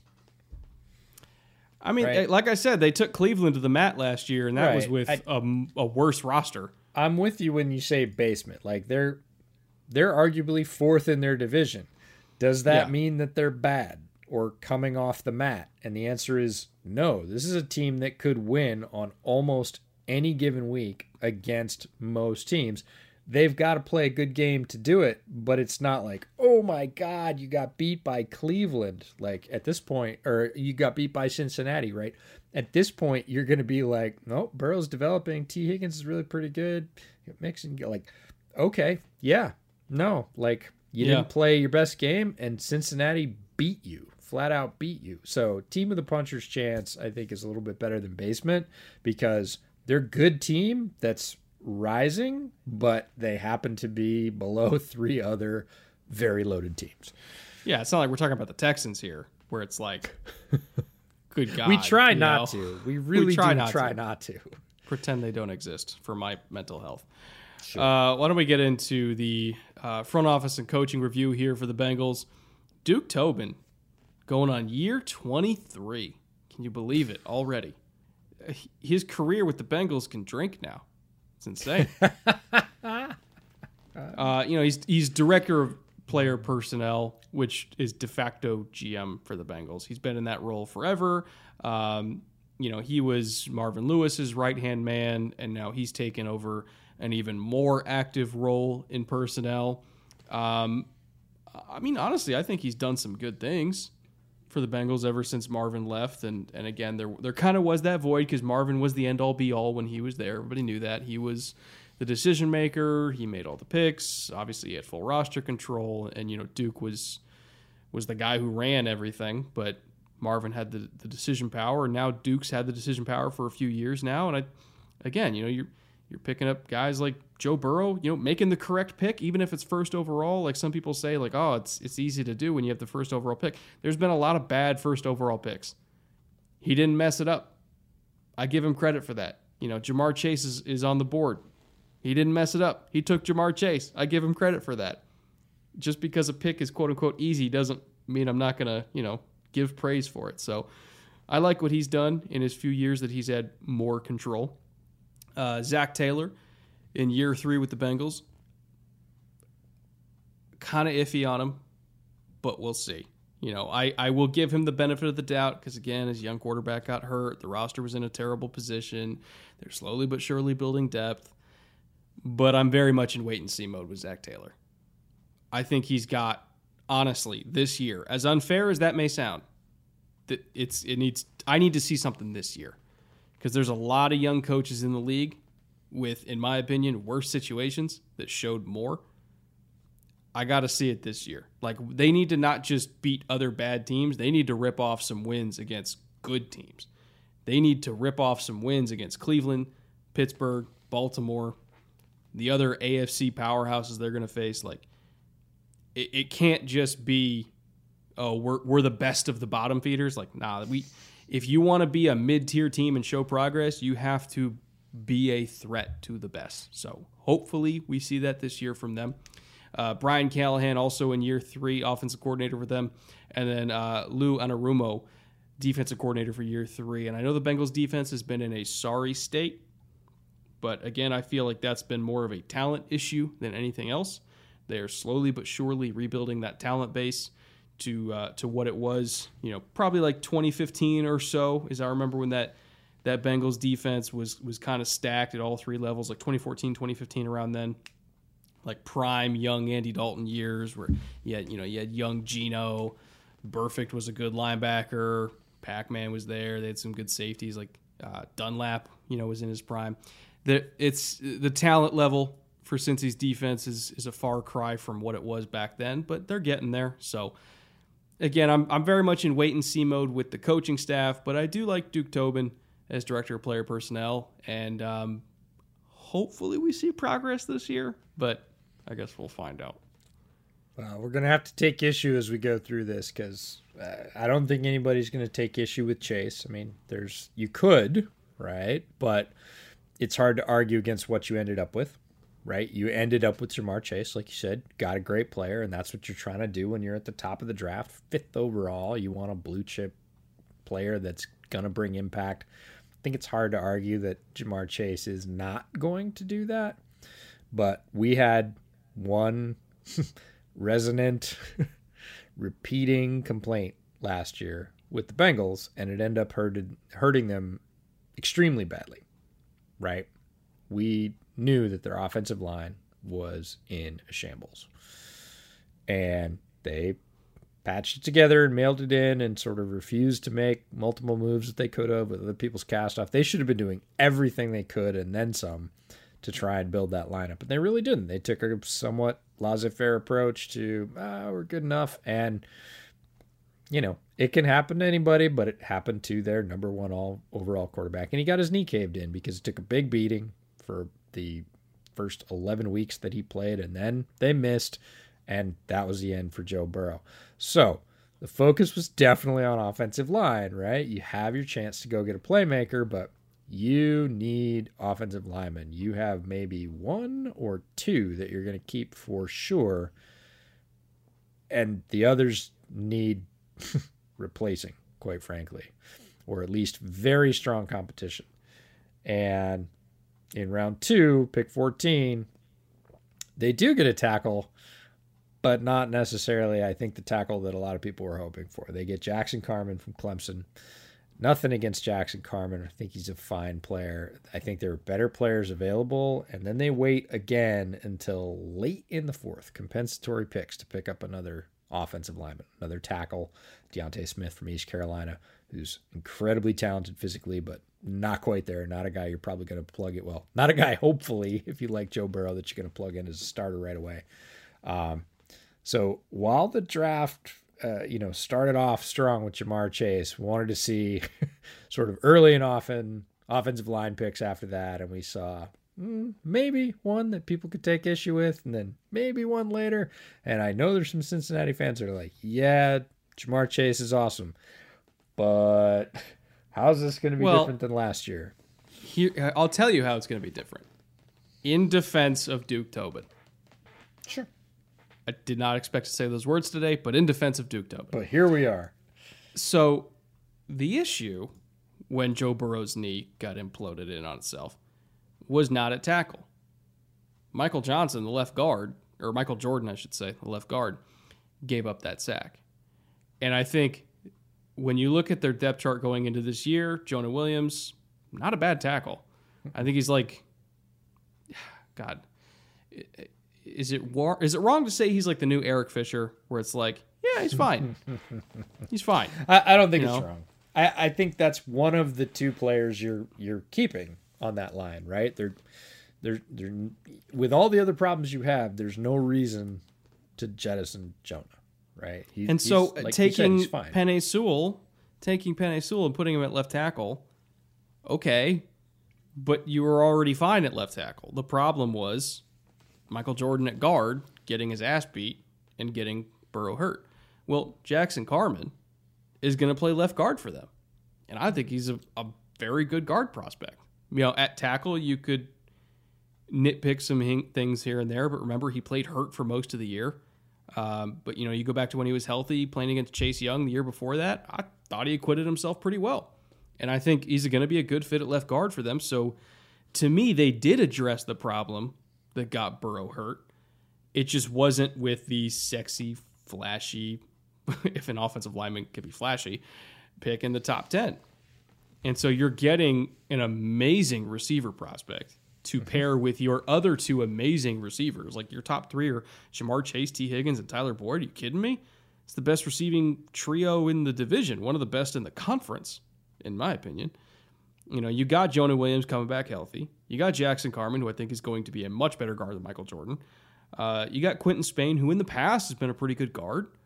You bring in Riley Reiff to play right tackle, but that's like the one pain point where it could be like, eh, okay, maybe, eh. but it's still better what they had last year. Yep. So I, I think I think that you know Reiff playing while you develop D'Ante Smith, who you and I both like out of East Carolina. Um, God, he needs to put on weight, but we liked him. I don't think that they're in that bad of a spot, offensive line wise. And I think when you have a, a blue chip of all blue chip receivers, and you can still get offensive line depth later because it was such a loaded offensive line class. I understand why they did what they did, and to be perfectly honest, I agreed with it. Yeah, I don't mind the chase pick at all. I don't. I don't want to say that uh, it was you know it, it wasn't a good approach to offensive line because you didn't pick it at six. I'm I'm almost never going to say that unless it is a you know one player class, which is pretty rare, and this was certainly not that year for offensive line. It's more about what they did later, and and I look at another situation which is completely different, but you know the Chiefs suffered in the Super Bowl because their offensive line was beat up.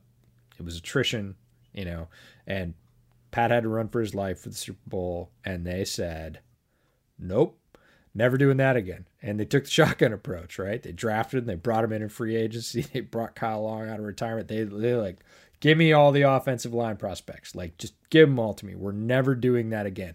And to me, that's the level of what I think a lot of Cincinnati fans wanted, and I can't really argue with given the depths of their offensive line play. They have some good offensive line players, but the, their offensive line play overall, Burrow just ran for his life for you know probably eight of those eleven weeks that he played. Like he he just got pounded. He had very little time. It's amazing that he put up the stats that he did with the amount of protection that he had. Um, so air, to air me, quotes protection. Yeah, yeah. yeah. It to me, it felt like they should have taken that all in approach. We are fixing offensive line, free agency, draft, UDFA, other teams' cuts. Like we don't care.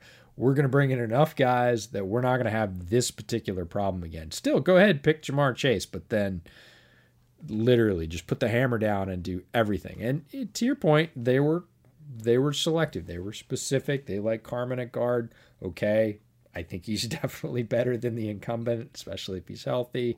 Um, you know, but retool that thing and give yourself some options because again, if you do it with a limited number of choices or put a limited number of resources to them, we all know the hit rate's not perfect. So maybe, you know, maybe Carman's a bust, right? I'm not saying he is or he isn't, but if he is, what do you have behind him? Oh. you got the same guy who got we're Burrow right hurt. back to Yeah, where we were and you know you're always an injury away so it felt like they needed to go to that extra level that kind of, kind of kansas city did where they just said give me all the give me all the pieces right we're never doing this again we're going to load it up because we know what we've got and I think it is a similar situation. Is Burrow Mahomes? No. Do they need to protect Burrow like he's Mahomes for their franchise? Yeah, you picked him first overall. He is your hope going forward build a wall. Look at you know, look at what speaking of Penei Sewell, like he went to the Lions. Look at that Lions line, right? They don't have the quarterback yet, but they built a young, very impressive wall over the last two years. For, so whoever comes in at quarterback, if somebody replaces Goff, is going to have the benefit of the doubt of a very talented offensive line and some depth. I, I feel like Cincinnati kind of went, "Yep, we're going to pick one," and you're like, "Well, that's it." Like keep going. And they didn't so i'm not going to argue overall but we'll go through the rest of the draft class. Um, joseph ossai from texas very talented defensive well uber athletic talented defensive end despite what you said about him in one of your videos titles. Um, Cam- cameron sample from tulane defensive end who we both like uh, in a different role. He's not Ossai. He's more of uh, he has some pass rush flash to him, but not anywhere uh, near like a player like Ossai does from an athletic standpoint. But a good player that we both liked, thought was a bit underrated. Tyler Shelvin from LSU. uh, we talked about nose tackles aging gracefully. I hope he does. Tyler Shelvin, for those of you that don't know, was listed generously on the low side at 365 playing for LSU. There's no goddamn way. No, he was much bigger than that. That is there's no generously on the way. low side. Tyler Shelvin is a mountain of a dude, and he has Yeah. one job, which is to stand in the middle and say, "This three-yard wide box is mine, and you can't have it." I don't care if you put one guy, two guys. Go ahead, put three guys. I'm I'm just gonna lean in, and you're not going anywhere. You're gonna have to go around, and the other guys are gonna have to clean up because I'm holding up two or three guys. That's Tyler Shelvin. He is an absolute load, and they are gonna plop him in the middle and say, "Have at it." Um, Tyler Deont- Shelvin hasn't been 360 since fifth grade. Like, come on. Uh, he is a he is a massive human being. Uh, D'Ante Smith from East Carolina, we talked about him. Incredibly athletic, has all the tools. Right, he's not filled out. He hasn't figured out how to put them all together, but is incredibly incredibly athletic out there and has an immense frame, wingspan 80 whatever. 80, Yeah. 80, 80 much, I'll say on his wingspan. Um, you know, is developmental prospect, but a good one because going back to Bill Parcells' planet theory, there's only so many people on the planet of that size and skill. Like you go get them and you see if you can work it out. Um, Evan McPherson from Florida, place kicker. Wait a minute, fifth round, fifth pick, place kicker. Okay, all right. Figured they needed him. Trey Hill, Kickers are people too, EJ. I know, I know. Fifth round, a little early, but there you go. Um, Trey Hill, the center from Georgia. I I like Trey Hill. Georgia puts out, you know, He's good. typically very good offensive line props. I thought Trey Hill was really solid, and where they got him, sixth pick of the sixth round, felt like a good value. And that to me sort of felt like okay, now you're now you're stacking pieces that you can start to develop. Again, you're not going to plug him in. I don't think he's a starting center on the team, but you know you need guys like know. that. He he might could be be. because He he could reminds me a lot of like uh, like Austin Blythe. You know, just Interesting. steady Eddie. You know, Yeah, I, great description. Steady player, smart at the pivot, understands his leverage. Is he gonna do those athletic things that we talked about with Kendrick Green, where he's gonna put? No, no, No. not his game. But you know, could he start? He could, but that's the kind of you know mortar that you need in that bricks of the offensive line to have people to step in that eh, maybe they push for a starting spot, especially when they develop. Um, so that I like that pick. Chris Evans from Michigan. How did you feel about Chris Evans? eh. That's Like, how I, I- felt about. I scouted him in 20, uh, 2019 because I wasn't sure if he was going to come out or not, and he, he didn't. Chose to go back, and I was like, "Look, he you know blue chip Did, athlete. does he went do to anything Michigan. dynamic? I don't think he did one dynamic thing. He was just, just he's okay. Yeah, he felt like a lot of the guys that Seattle ends up drafting, right? That didn't have way? Amazing college careers, right? And they're again sort of like what you said about Trey Hill, like steady. Like Chris Evans did, he got he got the yards that were blocked. That's what my other podcast partner, uh, who's a former offensive lineman, JB, always Yeah. says. Right? He gets what's blocked for him, like which is the sort of backhanded compliment of you're not very special as a running back. Like he hits his hole, he gets his yards. I know some people this year got pretty excited about him. He had some pretty good testing. Um, I I saw the same thing. Here's I that's saw the thing. like the testing, the testing made no sense to me because I was like, he doesn't jump forty inches. it doesn't translate. Yeah, He doesn't run four four. yeah, not on He's film, not, not in pads. he- he's not running away. Like what? No. Yeah, It's like so the, it's like the opposite of Richard LeCounte. I was like, that's not Right. true. It's just It- not true. Yeah, it matches up for the wrong reasons or doesn't match up for the wrong reasons.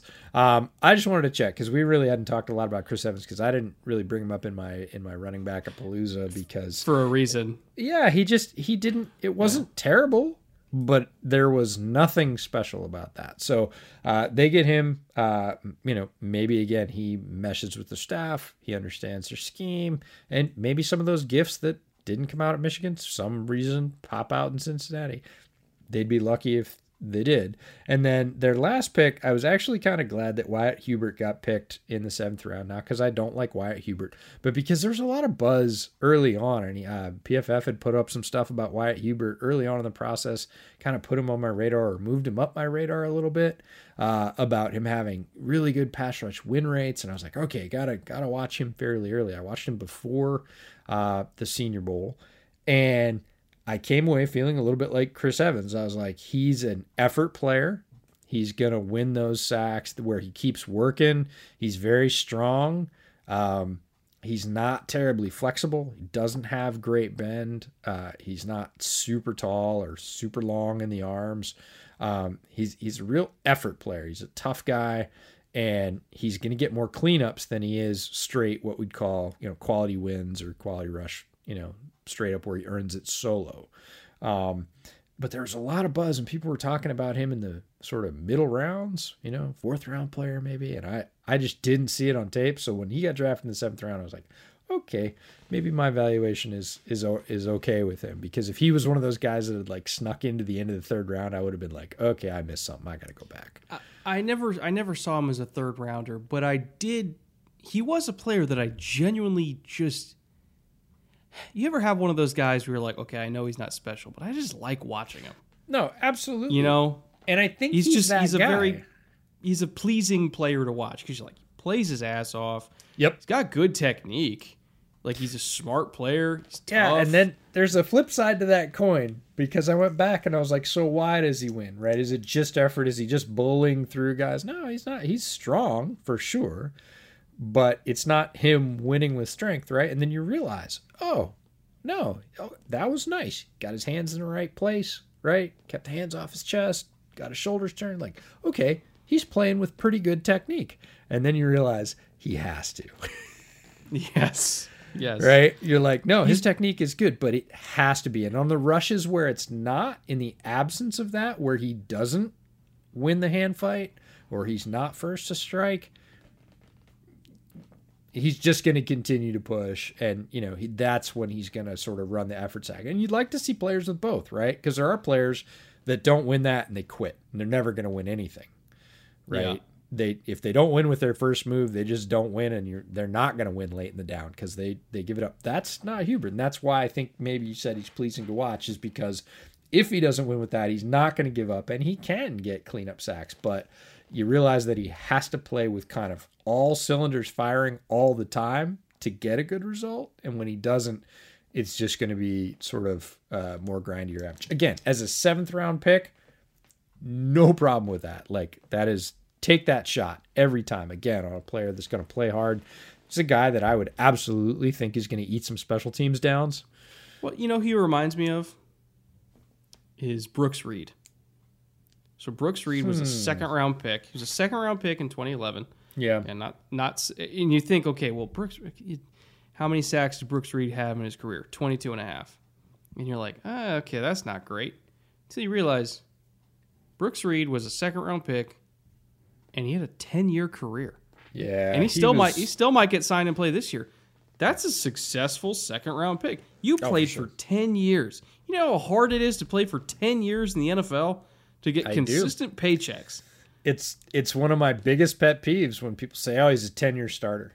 And I'm like, "Do you know what the chances of that are?" Like that's become my refrain when people say, "Oh, he's a 10-year starter in the league."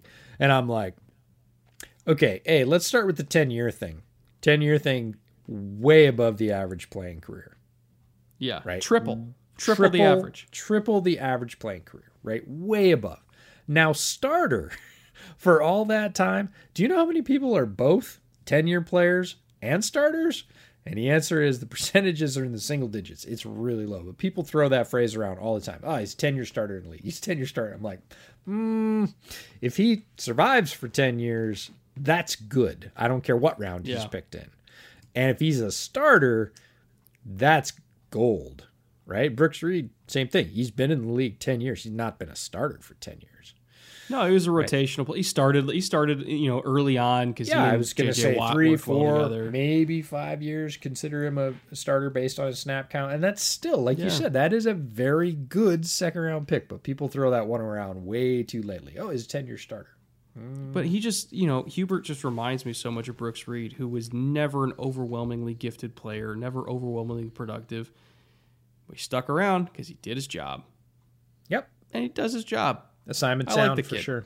Yeah, Yeah, I I, like I don't dislike him, but I was glad that he didn't get picked as early as some people had said early on. Again, variance occurs, lots of things happen, but early on in the process, you get some of these takes that really just don't fit with what you think you've seen up to that point. And Wyatt Hubert was one of those guys. He kind of got a little bit of early buzz, and people were really kind of high on him. And I thought, hmm, I went back and watched him, and I was like, hmm, nope, still don't, still don't see a high round pass rusher there. But I do see a guy with high effort. Looks like a great team guy in terms of never giving up on a play. So that kind of guy, seventh round picks are lottery chips, anyways. Sure, take a swing, right? You, I don't think they're going to be sorry about it. Now, in terms of UDFA's that the Bengals brought in, um, pretty interesting group. So Pooka Williams is probably the the headliner, if there can be a headliner UDFA out of Kansas. Uh, Drew Chrisman from Ohio State, punter, actually grew up in the area. Well, technically grew up in Indiana, but he considers himself a. I, I, from what I read, he, he grew up a Bengals fan, so getting to sign for your you know your hometown team that's pretty cool. Uh, Antonio Phillips, corner out of Ball State, Pro Wells, a tight end uh, out of TCU. Darius Hodge from Marshall, he's an edge, and Colin Hill from South Carolina. Uh, oh, and Riley Lees from Northwestern is a wide receiver, but I I didn't I didn't watch him. Full disclosure, um, but Pooka Williams is probably the one that I want to focus on here because he's very talented, very fun to watch, and also physics defying. Because how a human being can cut that well with no toes on one foot because of an unfortunate lawnmower accident when he was a, a child. Um, how the hell, EJ? Can you explain that to me? I can't. I didn't learn that fact until right before this podcast. Uh, um, it may surprise the listeners and viewers that we don't know every last fact about every last draft pick. We learned some of these things late, like who they're related to, whose brother they might be, how many toes they do or do not have on their foot. Um, I watched uh, Williams later in the process, and I was like, wow, wow, this guy is really impressive and can make a difference. And I tweeted something out about, you know, Pooka Williams is kind of fun. Like, it's a, is a good guy, you know, plowing through like 35 running backs, and I do running backs last. So I came to him late in the process. And immediately comes the chorus. Yeah, if you can if you can control the off-field stuff or you could deal with the off-field stuff and I was like, "Oh, so there's something I didn't know." along with the toes. Uh, yeah, checkered off-field history for Pooka Williams, so not surprising he went undrafted based on that, especially in this year where uh, time with the players face to face were a little bit more limited. Scott's time on campus, um, but you turn the tape on and like Pooka Williams is a is a very fun runner, undersized. Uh, incredible ability to cut with or without toes. Uh, very quick cutter runs with surprising power for a small back, uh, but has great speed and can stretch it, can take what looks like a very small run and turn it into a very big run very quickly. And let's be honest, the Bengals have traditionally had a bit more flexible approach uh, to their players' off-field uh, behavior and antics. They have certainly taken on more than a few folks uh, with that check box against them. Uh, so not not terribly surprised to see Pooka end up in Cincinnati. I hope uh, he gets a shot, flies right, and plays well in the field because Cincinnati fans will enjoy him. He is a talented football player. And well, I, I, will say this, go ahead. by the way, on on the domestic battery thing, because so when we say, I, I want to actually say what it is instead of ah checkered pass, because I I think that we you know owe it to the audience for them to know what's going on. So um, after his freshman season at Kansas, he got um, you know, charged. He was arrested for domestic battery. Um, and then Les Miles suspended him during the investigation. He got a diversion for his arrests. From what I saw, there was nothing that ever happened after that in the three years that he played after, but it is something that that happened. And now we mentioned that the Bengals are uh, notable for bringing in players with off field history. Um, but they also have a history of what's the word? It's not rehabilitating. It's it's more helping players capitalize on the second chances that they do get. I think of Joe Mixon. What he did in college was horrible. But ever since he got in the NFL, by all accounts, he's been a model citizen, a good role model, active in the community. And so I I do understand that it's kind of a meme that, you know, the Bengals bring in guys that have been arrested because that's just what they do. But I truly think that it comes from a place of wanting to give these guys who let's be honest, a lot of them come from not great places in their lives. Uh, I I think that that reputation for the Bengals comes from a place of wanting to, you know, give these guys a second chance to make something out of their life and to use their talent to build generational wealth and kind of rise above some of the situations that they've come out of and become better men, better brothers, better sons, better fathers. So you know, Pooka Williams, who is a father himself now, I hope, as you mentioned, that he flies by the straight and narrow, because for the sake of his kid, he he needs to be, you know, a different, better person, and I hope that he's successful in the league, whether he's got five toes or ten toes, so that he can build that generational wealth, provide for his family, and be what Les Miles thought he could be. I'll just say that. Yeah, he's a talented player, and he's certainly uh, the football football ability is not the question with Pooka, right? If you watch his tape, he is clearly NFL talented, right? He has the ability to make a difference on an NFL football field. He has that kind of athletic gifts, um, and you know, after Mixon, you know, they have runners, but they just got rid of Gio Bernard, right? Gio Bernard moved on, and Pooka could fill some of that role that Gio that Gio filled for them. So uh, he's got a shot. It'll be fascinating to see how he takes it. Um, fun player to watch, absolutely. And Pro Wells from TCU, we were talking about this. the Bengals seem to collect tight ends that are all in some way a bit the same. They have six of them now, and uh, you look down the roster, and there's no sort of clear alpha at that spot where you're like, oh well, that guy's a starter, and everybody else is competing for backup spots. Um, they have a lot of guys that look, for the most part, I would say interchangeable, and Pro Wells sort of slots into that uh, tight end room and seems to have almost as good a chance as a lot of those guys do because again there's just not that clear striation of oh this guy is the starting you know blocking tight end this guy's the starting move tight end or the primary pass catcher slot guy whatever you want to call it. And then we have these other guys like there is on some teams. It's a fair you know fairly even level of talent throughout that room and and Prowell's talented guy, maybe starts at the bottom, but again, the distance to the top isn't as far as it might be in a lot of NFL tight end rooms.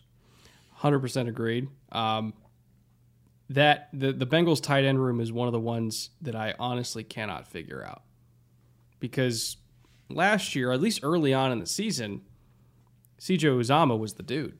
Like he was producing, like if we were just going off pure production, as like a top six or seven tight end. And then you know he tore his Achilles. He's coming back this year, but again, coming off an Achilles, it's a tough thing to do. Now I have no idea what's going on. Is it Drew Sample? Is it Uzomah coming back healthy? Uh, is it Pro Wells showing up out of nowhere? Is it Thad Moss showing up out of nowhere who has a previous connection with Joe Burrow? I got no idea. You got so Mitchell Wilcox and Cheyenne O'Grady, both guys that I thought were you know, good. It's an of... even weirder tight end room than the Bears. You know, the Bears famously had like eleven tight ends a couple years ago, and I I can't figure out this one even more than I couldn't figure out that Bears tight end room, and that's saying a lot. Uh, why don't we get into their veteran free agents that they brought in? Uh, pretty eclectic group. So we got Mike Hilton coming over from Pittsburgh on a four-year deal. Uh, threw more money at, Hilton than almost everybody else on this defense, with the one exception being Trey Hendrickson who they're paying four years, sixty million dollars. Well, the the guarantees are kind of wonky. It's technically like a two year deal if we look at guarantees, but still, fifteen million a year is the main number that you look at for Trey Hendrickson. You're kind of like, okay, you couldn't just give that to Carl Lawson, who's a who's a, who's a better you, player. Yeah, coulda. Uh, yeah, that one that one seemed kind of like a panic buy to me after Lawson went to the Jets, and they're like, "Oh shit, we we got to replace that dude," which you can't. It's Carl Lawson, but uh, yeah, I don't know. It's it's a two year deal to me. That's that's what it is. It's not it's not a real sixty million dollar deal. If it somehow plays out all four years, I will be surprised. At least at that price point, I'll just say that. Um, Chidobe Awuzie, really solid signing. Three years, twenty two million. Very good deal for Awuzie, who I think is like what is that like seven and a half a year somewhere around there. Like that's that's very very good value for Cincy for yeah, a player like I like that one a lot. Like as as I'm looking at that list, if you're talking about combination of player skill and value and, and where those two meet and and again where they have needs on the roster, like I I really like the Awuzie signing. Uh, Larry Ogunjobi penetrating three technique to pair up with DJ Reader. Very much a fan of that pick. Only 6.2 million. Again, he went for a little less than I was expecting. Uh, it's a low it went, cap year, man. That's the thing. I know. Just, there wasn't. Just, he he's one of those players that we again. If he had come out a year ago, right? If he had been eligible yeah. a year ago to move on, you wouldn't see that deal, right? You'd probably see a deal about three times that size, like a three year deal for like Oh man, I wish I had Brad Spielberger here because he'd nail it. He's so good at that. but I, I would say ballpark, and, and Brad will correct me if I'm wrong on Twitter. So uh, I got my safety net there. But um, I would have said, you know, probably seven and a half, maybe eight million a year for like two, three years. We're talking about like yeah. 20, 24 million for three years. Seems about right. Again, guarantee structure would be a little bit flexible, but that's, I feel like last year, that's what would have been the going rate. This year, there's just less money to go around, and you know he moves on from Cleveland. Very talented roster, can afford again to lose him and not overpay him. That's another upside of what Andrew Berry's built is he doesn't have to panic buy in free agency and say, no, no, we can't afford to lose you. I can. I have other people to replace you. Uh, but Ogunjobi, very talented player, only 27 years old, right? Pretty proven record, and you know since he in division gets him for one year, six point two. So, and when you look at buy. the rest of the defensive tackle market, I mean, John Allen just signed for eighteen million a year today. So if Ogunjobi goes out there and has a great season, I'm not saying he's going to get John Allen money because he's not John Allen, but I mean, six be better than six. it'll be better than six point two. It'll be yeah, better than six. Again, we're looking at Aaron Donald at twenty something. We're looking at John Allen at 18. Then you got a guy like Larry Ogunjobi, you know, bringing up the rear at 6.2. He's he's underpaid, but that's why he took a one year deal so he can bet on himself next year. Uh, Mike Daniels, kind of on the last legs of his career, uh, taking a one year 1.5. I really loved Mike Daniels back in his prime. Mm-hmm. I know the injuries added up, um, but I think he's worth bringing in just for having that kind of veteran presence you know, as a 32, 33 year old DT that's done and seen it all. I think he's good for the rest of that defensive line, a, particularly young defensive line. Again, you you're not paying him for production; you're paying him for leadership and better. No, if you're playing that. if you're playing Mike Daniels like 550, 600 snaps this year, something's gone terribly wrong. You're in trouble. You're in trouble. Uh, Ricardo Allen, a free safety from the Falcons, they brought in for one year, one and a half. Again, taking advantage of that low cap year, just grabbing dudes and underpaying the hell out of them because they're all just going to take mercenary contracts and hit the market next year. Great deal for them uh, to pair him up with Jessie Bates or even just use him as a third safety. Uh, Riley Reiff again, that one year, seven and a half million, just a stopgap at right tackle because they needed something.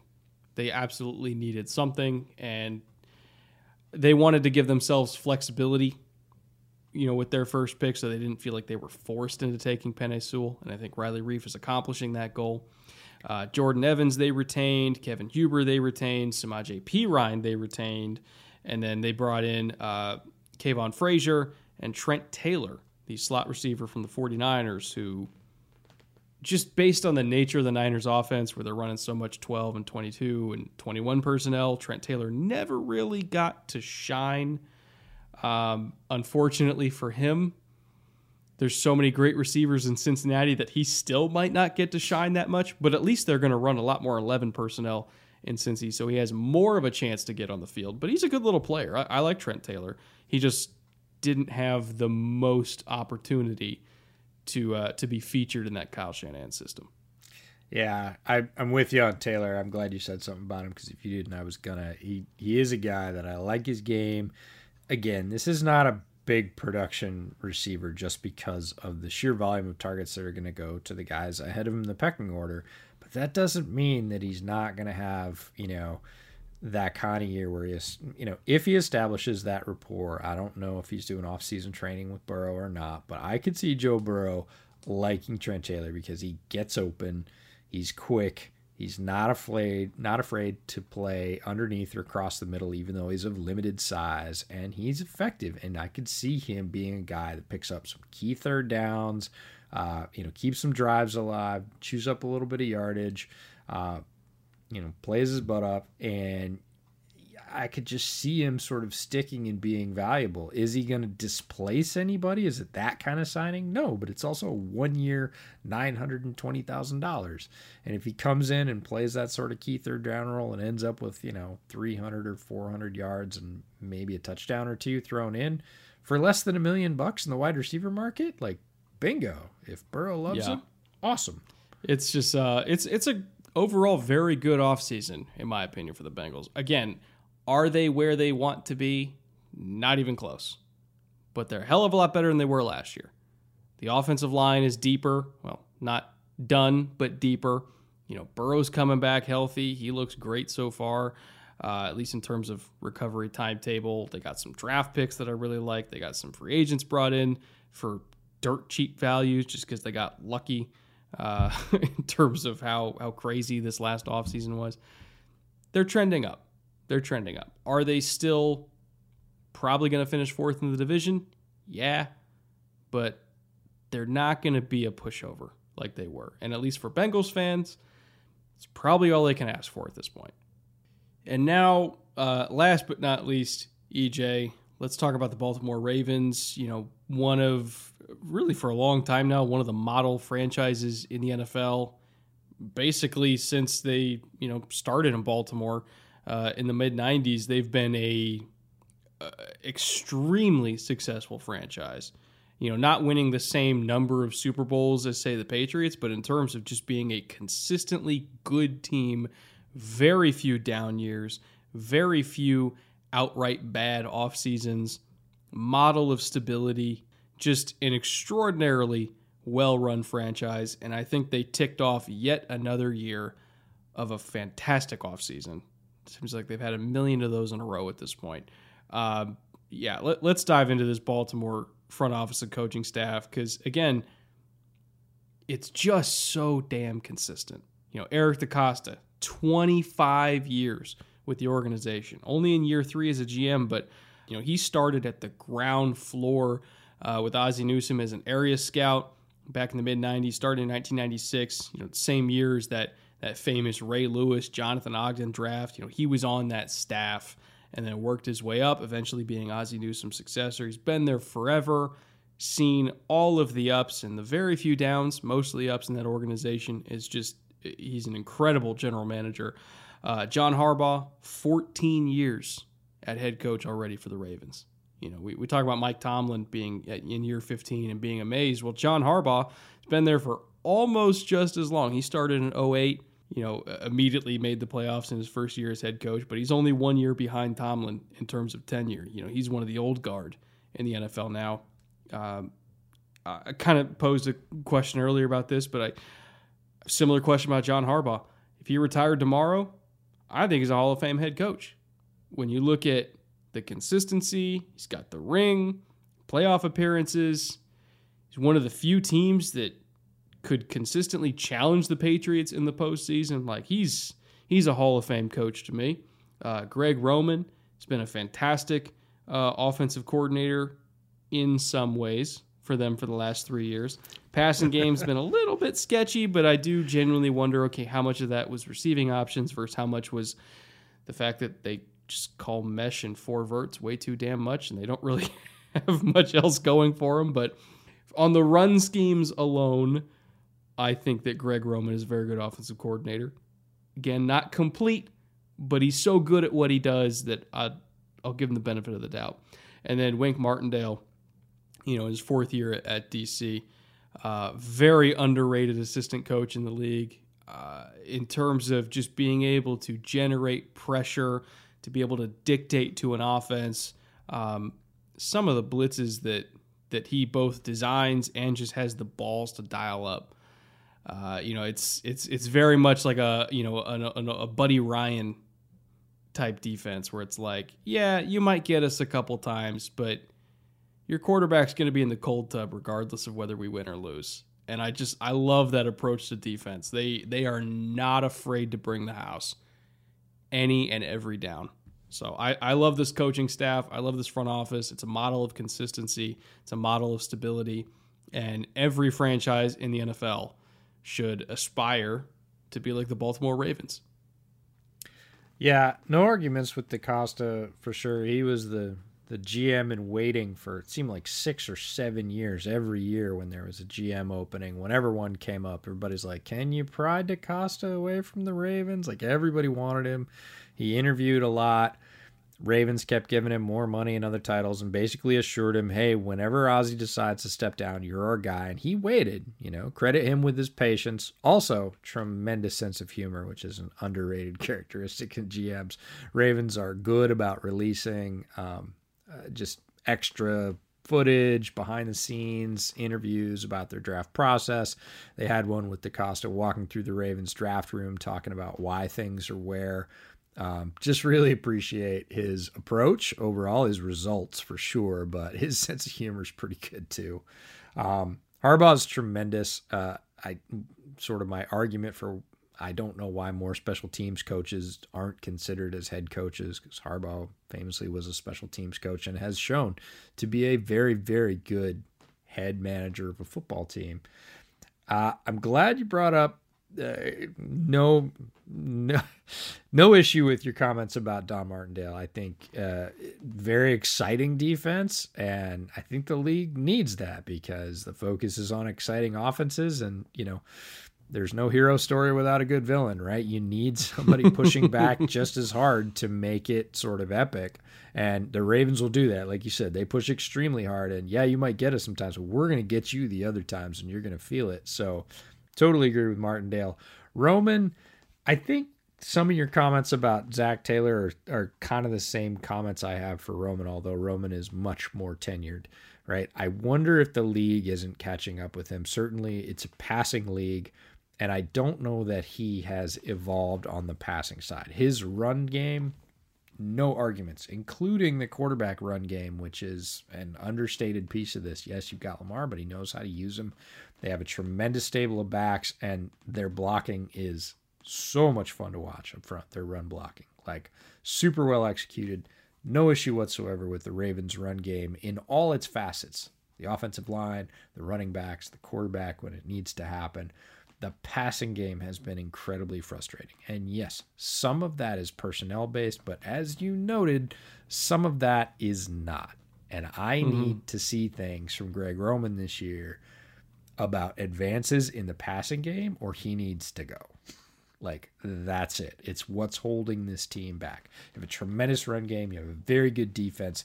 You've got a quarterback who's an MVP in this league, and you're struggling to be unpredictable in the pass game, and that is a death sentence in the modern NFL. Right? You need to have some level of evolution there, and I'm not sure that Roman's got it. Feels like the tipping point where the league has passed him by with passing concepts. So maybe they do a co-offensive coordinator thing, and he's the run game coordinator, and somebody else is the passing game coordinator, maybe the play caller to freshen it up if it doesn't work this year. But to get back to the other side of that particular coin, talent, and they uh, this is probably. one of the most mocked draft choices of the entire cycle, which is like Ravens go for a receiver in round one, and that receiver, many times, you and I both saw it, was Rashod Bateman, and they do get him. Yeah. First pick, 27th overall, and I got no issues with that choice. I think that's a very solid choice. I mean, at at some point, we all just started being like, it was like mid March, and we're like, Rashod Bateman's a Raven. Like it, it was the least surprising selection after Trevor Lawrence in the entire first round. He just he was a Raven the entire pre-draft process. There there was nothing that was going to change that. It was preordained.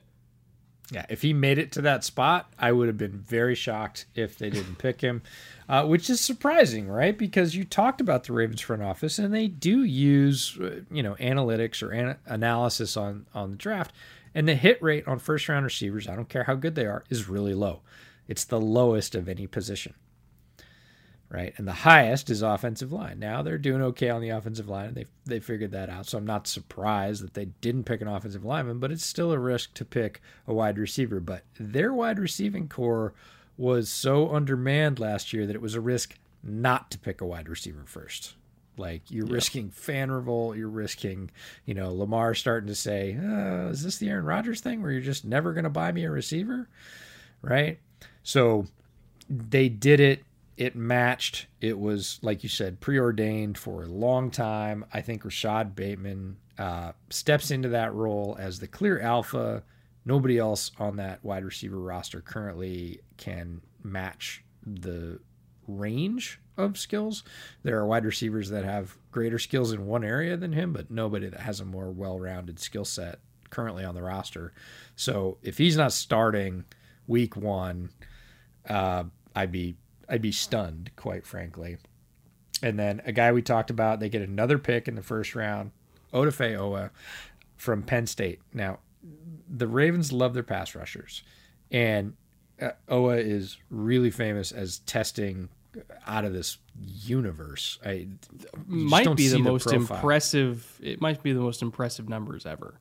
It it's it's up there. That's a that's a super good argument to have. Um, but Oweh, you know, his production was what if people were worried about him, it was that he lacked production, right? He didn't have sacks. With all this physical talent, he still wasn't maximizing that in terms of his pass rush production. Ravens say, no worries. we'll take the tools, put them in our system. We have history developing players like this. And if, you know, again, I said it earlier about Pittsburgh, the Ravens are another one of those teams, right? You give them that ball of clay pass rusher.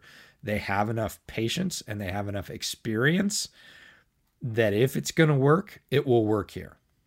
So, no issues with the second pick in the first round. And then we get to the mountain Ben Cleveland, the guard out of Georgia, massive human being. And I don't know if I've ever seen anybody as cut at 354 as Ben Cleveland is. No, I it's it's funny because he weigh well, quote unquote, weighs the same as Tyler Shelvin and they are totally different body types. It's it's that's, like it's that's so unfair. 360? No, I'm with you. You're you're absolutely correct, but I just I can't get the vision out of my head. So Ben Cleveland, uh, super powerful guard, Georgia, responsible for a lot of those holes. You see him opening in SEC lines, very powerful. Uh, if he needs some work, it's on pass protection. But again, Ravens, what did we talk about with their offense? Focus on you know complex run blocking schemes, a lot of power, a lot of gap, inside run schemes. J.K. Dobbins, you saw him marking. You know, you can name any Ravens back you want. They're getting yards inside the tackles. Like Cleveland fits hand in glove with that system. So was not at all surprised to see them take Ben Cleveland there.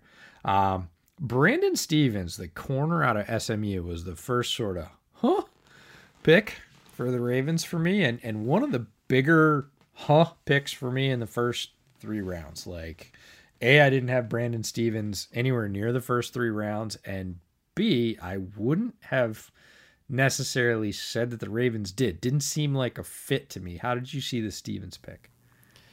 Athlete. Absolutely. Athlete. I mean, low 4 4, jumps out the gym, has corner and safety flexibility. That to me, and again, when we look at the Ravens secondary, you got Tavon Young, elite nickel. You got Marlon Humphrey, elite corner. Marcus Peters, top 10 to 12 corner, I would say, even even still, top 10 to 12 corner in the league. You know, Chuck Clark, fantastic safety. Like the one spot, you know, I don't even I like DeShon Elliott too, but like he's like the one spot we are like, okay, yeah, we can have some competition there.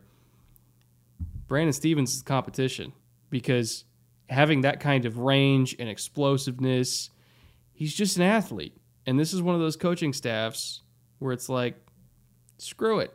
Give us the dudes that run fast and jump high, and we'll figure it out. Same thing with, you know, Odafe Oweh. Give us yeah. the dudes that run fast and jump high, and we'll figure it out. It it did feel like that as a pick, but I was surprised that they did it when they did it, and at that position. I think they're more likely to take athletes, just what I would call more pure athletes who have less impressive tape, earlier. Like they'll they'll definitely take those guys, but they usually let the board come to them Like that's the classic Ravens hallmark is like, well, if you're not going to pick him and it's the bottom of the fourth, I'll we'll take him. And you get to the end of the draft and you're like, oh, the Ravens got all those guys. So I was a little bit surprised with when.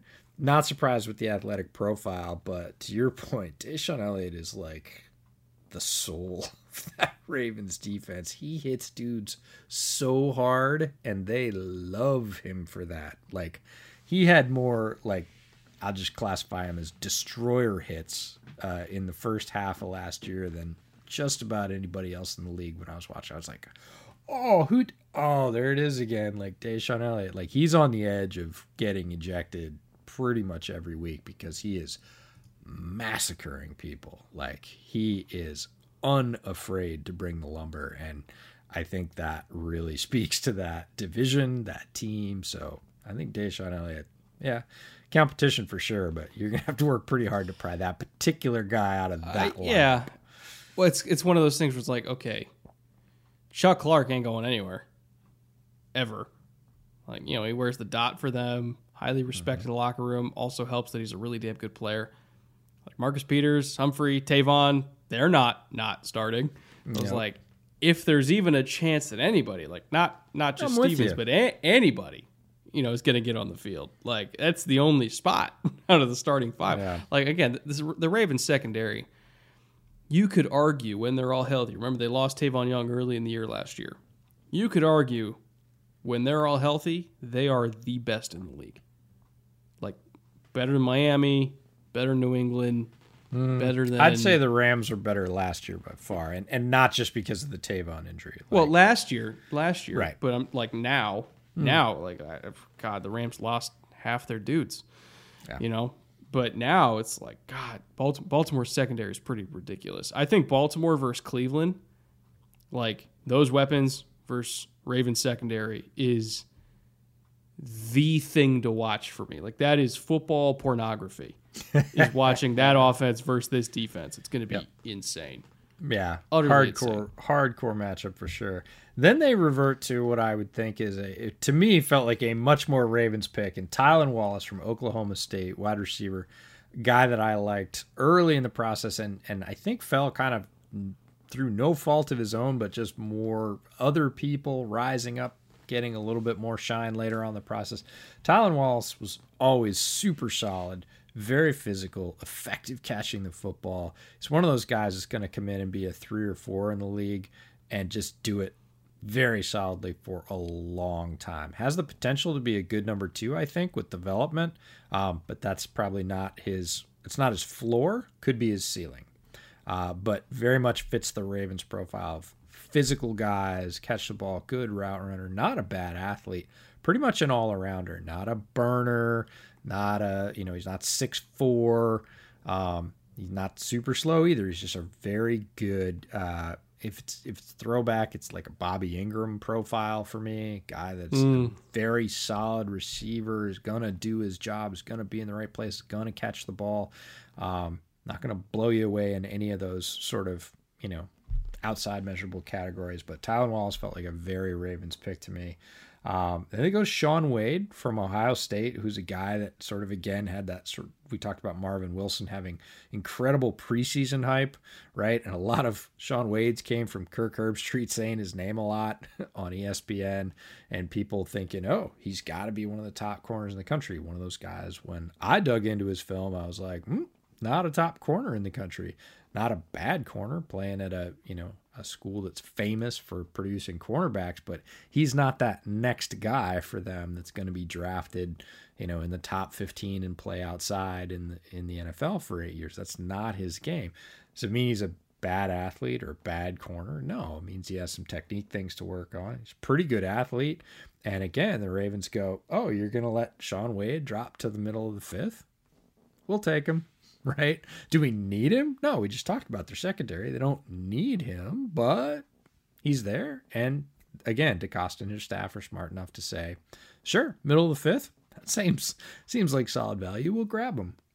And then uh, Daelin Hayes out of defense uh, out of Notre Dame, defensive end, who I like. Uh, very. Uh, I'm just gonna say it, lunch pail player, right? I think he's he's got he's more flash. Classic Yeah, classic day three Ravens effort pass rusher. Yes, nailed It's it. it's it's Ferguson all over again. Yeah, I I like Daelin Hayes. I thought he was a good player. Again, now this is they finish up with three fifth round picks, which are pretty high. Again, DeCosta and his staff angling, making sure that you know they're you know using sixth and seventh round picks for other things, trading when they end up you know 16, 27, and 40 in round five are all Ravens, and they end up with Shaun Wade, Daelin Hayes, and Ben Mason, the fullback out of Michigan, because there's about three teams in the league that were looking for a fullback. Ravens are one that use it all the time in Greg Roman's office, and Ben Mason is a good one. He is everything you He can want in a fullback. Yeah, Yeah. he can catch, he can run, he is built like a tank. And, you know, again, his fit is really limited, so they didn't have to fight anybody for him. They didn't have to overdraft him. They could wait and say, you know, hey, our last pick in the draft, 40th pick in the fifth round, give me Ben Mason. We got uses for him. Yeah, I, he's a perfect fit for what they like to do.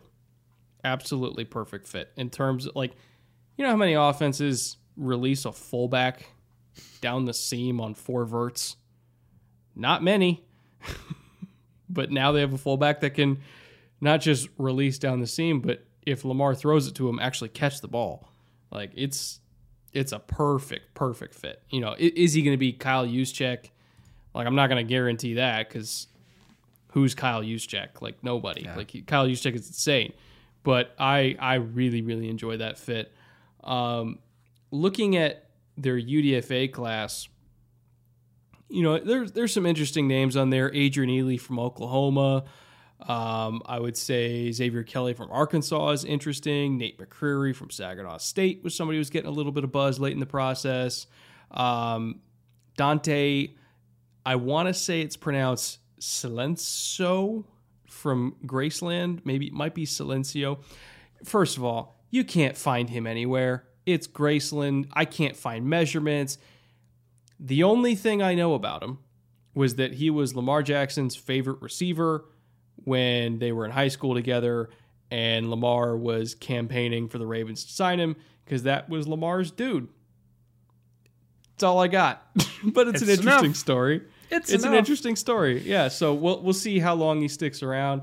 If anything, it's just cool to see Lamar, you know, kind of campaign for for his friend, his childhood friend, to to make it to an NFL training camp. Not everybody could say they they get to do that in their life, and, and we'll see what happens. I'll, I'm gonna definitely be kind of checking back in to see if he makes it or not. But it's a cool story.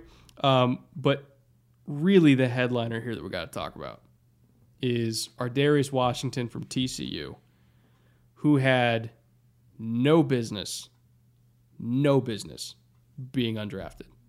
Like, makes zero damn sense. I know he's small, but He doesn't play good that God. way. good God. It's it- the the range, the ball skills, the ability to tackle in space, the willingness to play the run. Remember, he's a boundary side safety in TCU's system.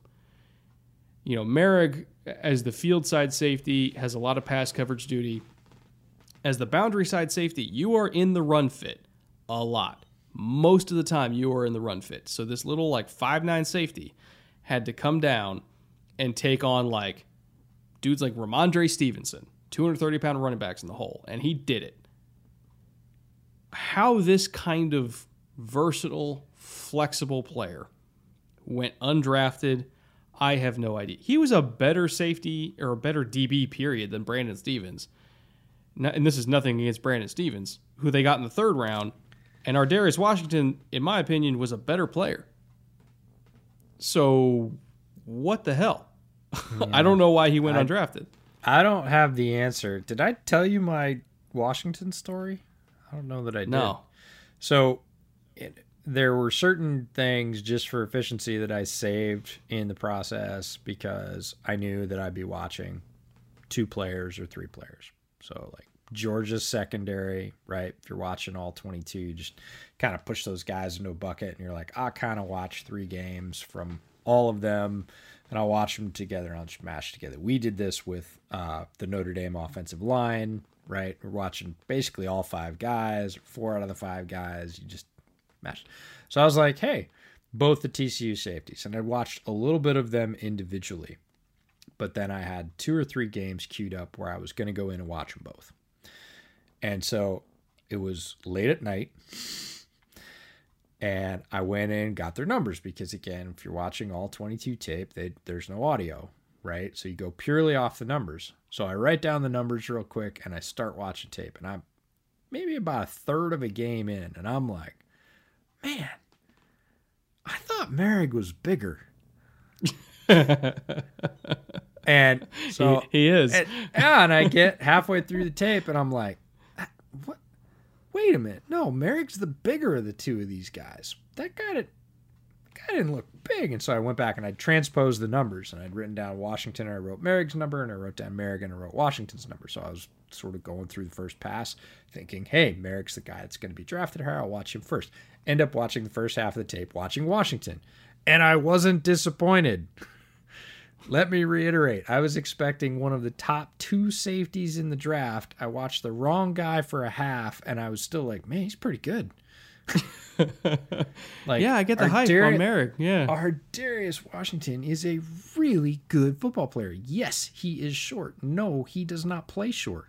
He is incredibly physical, quick feet, quick eyes. Right, he gets to the right place, and yeah, he if you stack him up against a six four slot receiver, which could absolutely happen given the you know given the place he's going to play in the defense, he's at a disadvantage. That is the one time when he's stacked up against those guys in the Big 12, 6'3, 6'4, right? You can throw it over him. It's not that he can't jump. He's an incredible leaper, but look, you're just giving up enough leverage when you're 5'8, 5'9 that that's that's going to be a mismatch. But guys that are 6'1, 6'2, that should be a clear mismatch for him, he played them so tough, so physically, right up in their face that super effective. Again, no way that guy should go undrafted. Something we didn't know about, injury, off field, whatever. Talk about the rich getting richer, the Ravens score. Again, if that player, and he probably will because it's the Ravens, if that player hits – and he becomes a part of their secondary for the next four or five years playing at that level, even just the level he's at now, his floor. Staggering get in the UDFA market. Better be lucky than good sometimes. I'll just say that, especially when it comes here, to building a football team. Uh, why don't we talk about some of the veteran free agents they brought in? Uh, first things first, Kevin Zeitler coming over from the Giants for three years, twenty-two and a half million. Uh, I thought it was a great signing. You know, they they for as good as their offensive line was in terms of run blocking, I still felt they were lacking a little bit in pass protection. I felt it was kind of like a one dimensional offensive line, so to speak. Kevin Zeitler, I think, is a little bit more well rounded, a little bit better in pass pro, while still not sacrificing a whole lot uh, as a run blocker. Uh, especially if you look at him like maybe with the Giants, it slipped a little bit, but earlier in his career, I felt like he was a very, very adequate run blocker. Uh, Michael Schofield coming over from the Panthers on a one year deal. He'll probably be a backup, is my, my best estimation. Uh, Alejandro Villanueva uh, coming over from uh, the Steelers, the hated Pittsburgh Steelers, on a two year deal. Tyus Bowser was the biggest move they made, which is a retention on a four year deal. He was a very crucial player, very underrated for them. Happy to see them uh, keep him around because their defense changes significantly when he's on the field. Uh, Ja'Wuan James, again, just kind of cycling in as many veteran offensive linemen as they can to compete for spots. They brought him in on a two year deal. Uh, they retained Anthony Levine. They brought in Geno Stone. And then finally, as the capper, they brought in Sammy Watkins on a one year deal as well. Um, but even then, even with Sammy Watkins, can you even call it a pedigree at this point? Um, even with his veteran status, I still expect Rashod Bateman to be the number one there. Uh, I, I, just when you look at combination of physical skills, route running ability, ball skills, and I mean, truth be told, durability, especially when talking about a guy like Watkins, um, Bateman's the dude. Now, Watkins, I think, can be a very capable number two when he's healthy, but I don't necessarily think that he's going to be the guy in that passing game. I'd be disappointed if he was, and that's not a knock on Sammy, right? You go out in the first round, you're with your first pick in the first round, you spend it on a, a guy that you really think should occupy that role the guy should occupy that role, right? Not some guy that you spent five million one year on. Like, and now if Watkins blows him away in camp and earns it, good on him. Maybe they run on competition. I would be disappointed by that, and I imagine that DeCosta and the staff would be disappointed by that a little bit too, uh, and rightfully so. But the Villanueva move and the Ja'Wuan James move uh, were really critical. Like Villanueva had a bunch of interest. Um, some in returning to Pittsburgh. Other teams had him in for visits. Again, the you know the Ravens had an interesting situation where they had two tackles. One came in, played left tackle, which is the still higher priority spot, typically the higher paying spot after Ronnie Stanley went down an injury. And he says, Brown says, I want to do this, right? So you're either going to pay me like this or you got to get rid of me. And so they're they're in a bit of a bind. They end up trading him, getting value, but then they've got a hole, right? Stanley's going to come back and play left tackle, and that's great. It's good quality, you know, very high quality young left tackle, but you need you need some options, right? You go out and you get a really good option from a rival, and you get Ja'Wuan James, who is a solid guy for under five million in case that doesn't work out, right? Again, you've not pigeonholed yourself into this has got to work or we're screwed.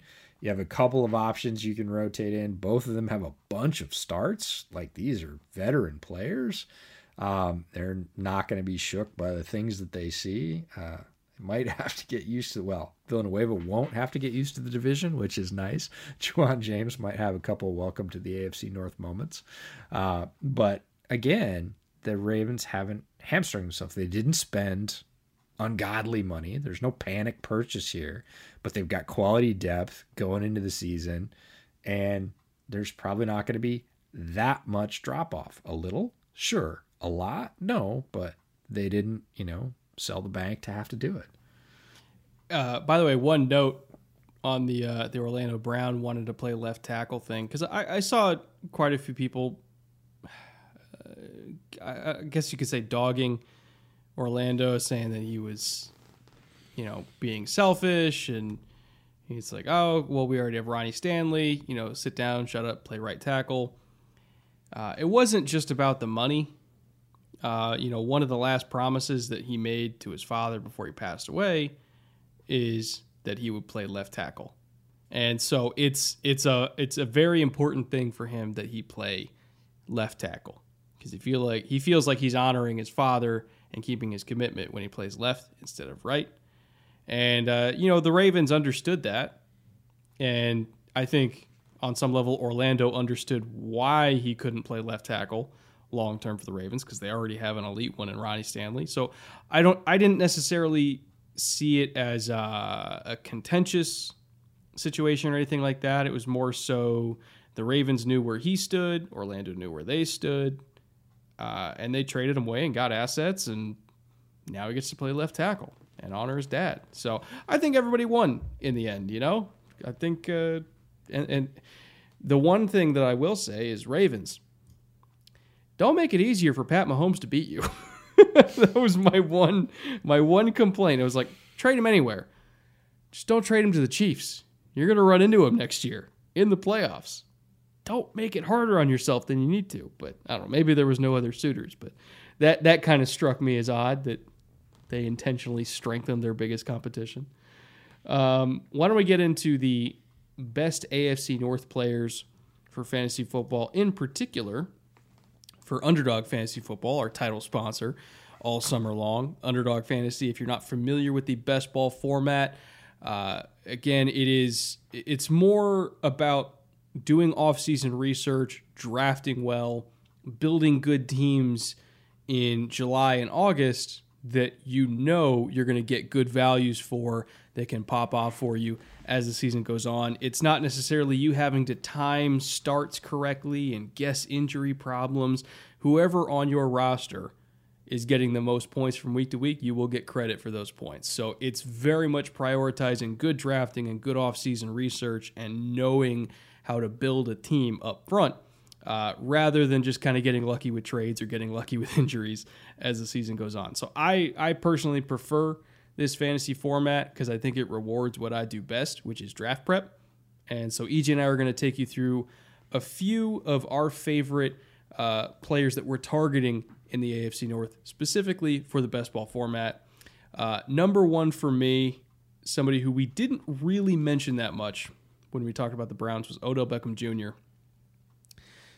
There's kind of been an interesting narrative forming that Baker Mayfield is a better quarterback without Odell, that Odell was hurting the Browns offense, and yada, yada, yada, all this bullshit. It's not true. The problem with Odell's production early in the year and with Baker's production early in the year had nothing to do with Odell. It was all about, you know, communication. It was all about the quarterback getting comfortable in the system. When I look at how often Odell got open, and Baker either just didn't feel comfortable enough to be aggressive like he was later in the season, where he's throwing bombs down the sideline to DPJ on the exact same plays that that Odell was getting open on. By the way, is just kind of a difference in mentality for the quarterback. You know, there were some adjustments deep down the field where, you know, if if like a, a, a post safety was driving on a route you know, Odell would adjust and take his angle deeper like he's supposed to, and Baker would still leave it flat, and it would cause an incompletion and a damn near interception. It was just those communication issues. It had nothing to do with Odell's ability to get open. He gets open like crazy. And I think it now that he has you know more opportunities to build chemistry with his quarterback with Baker Mayfield at this camp Mayfield and everything like that. He's back from his ACL. He's healthy. He's still one of the most explosive receivers in the league, even at the age of 28. I fully expect Odell to return to dominant alpha receiver form this year and remind the league why, at least early in his career, he was on not just a Hall of Fame trajectory, but a first ballot Hall of Fame trajectory. Who would you say is your first fantasy target for the AFC North? guy we've talked about a lot. You could consider it a chalk pick, and it's Rashod Bateman. He's clearly the alpha wide receiver on that roster. People can say a lot of things about rookie production. We've seen rookie wide receiver production increase year over year. Uh, you know, came from a system at Minnesota with PJ Fleck where he was running more complex uh, route combinations. The jump to the NFL is always a thing, but he has as much opportunity both within the system, within the roster, within his physical ability. He's a very talented receiver, showed that he's not slow. Everybody's like, well, he's really good at catching the ball and he's really physical, which is always kind of code for, yeah, but he can't run. Mm-mm. no, Bateman came out and ran really good time. So we've seen production from rookie wide receivers uh, pop off. You know, we had Jefferson last year, and you can go back a couple of years where there's always a couple of rookies in the right situation that produce. I think Bateman is as primed as any rookie wide receiver to do that.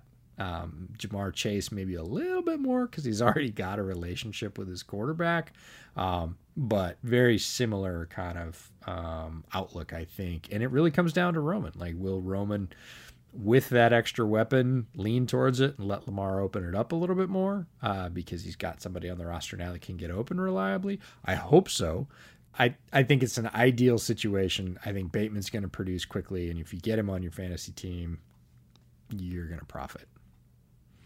And the good thing is, out of all the, the rookie receivers, like in terms of like ADP and you know trying to find a, a quote unquote sleeper, he's not talked about as much as Ja'Marr Chase, as you know, either of the Bama guys, as even Elijah Moore gets more more hype than him, probably deservedly so. But he's, uh, I think, just because people don't think of the Ravens as a dominant passing offense, he very much slips under the radar, even among people like me that look for rookie receivers to invest in. Like I'm notorious for going all in on rookies because rookies tend to be where I get my my my biggest values.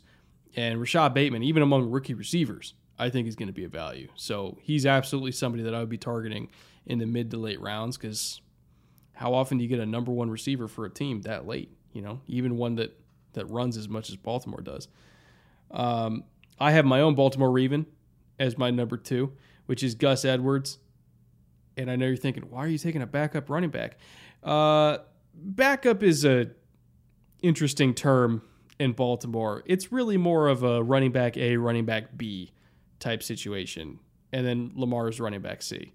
Not saying Lamar is a running back. I'm just saying they give him a shitload of carries. So it's it's kind of like a, a 40 30 30 split when you look at like total carries in the Baltimore offense. It's who's the number one running back, who's the number two running back, and then Lamar gets most of his carries in like high leverage situations, meaning like inside the five yard line or like third and one. They love running all that bash stuff. Like that's where he gets most of his carries, and then there's some scrambles on top of that. But it, it's very much a split workload.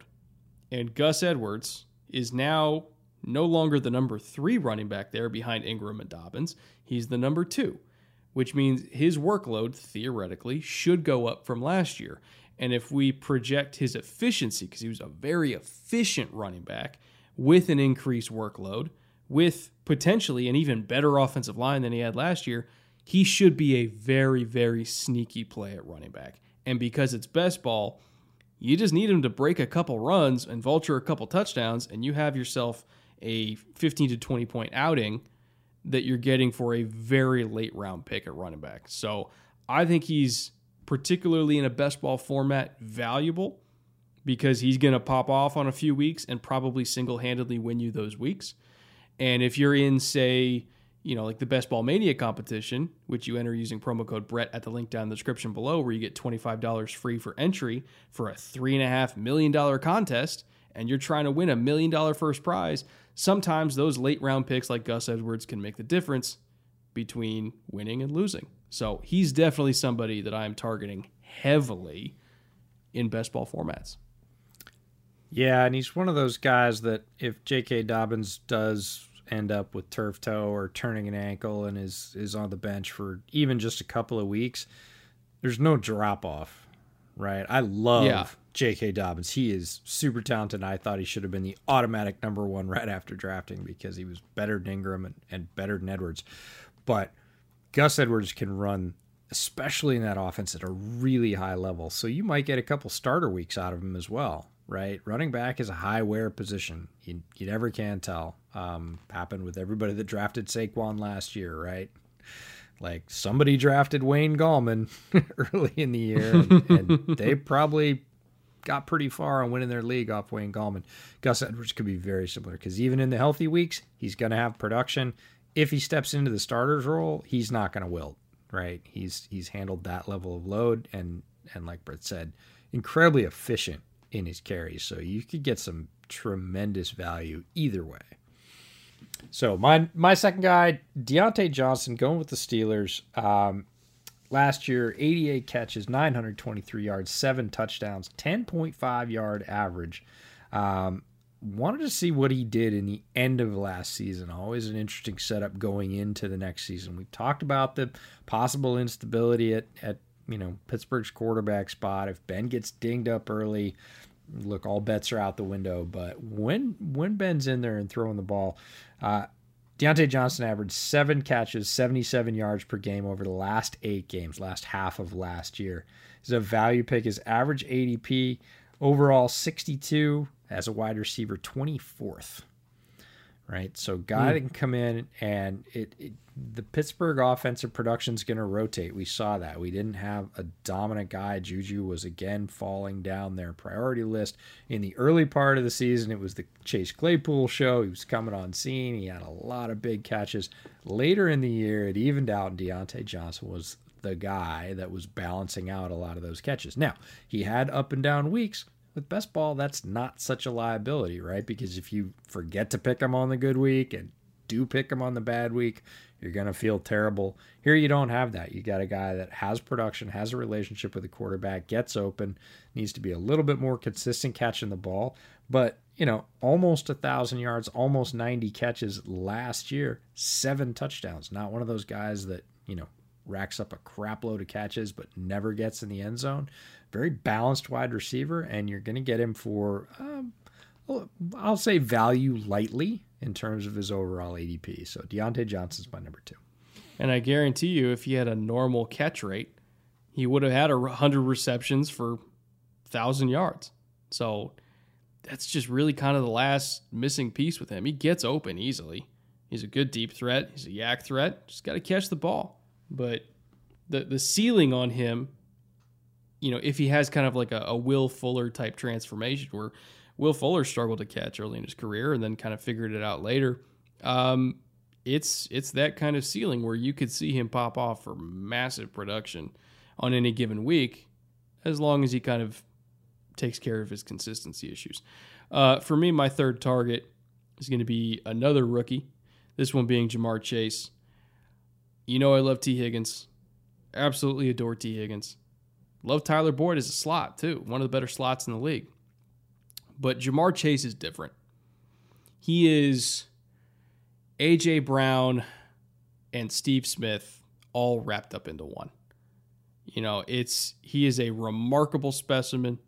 The physicality he plays with, the burst that he has, the hands that he has in terms of like deep ball tracking ability down the field. He's a unique player.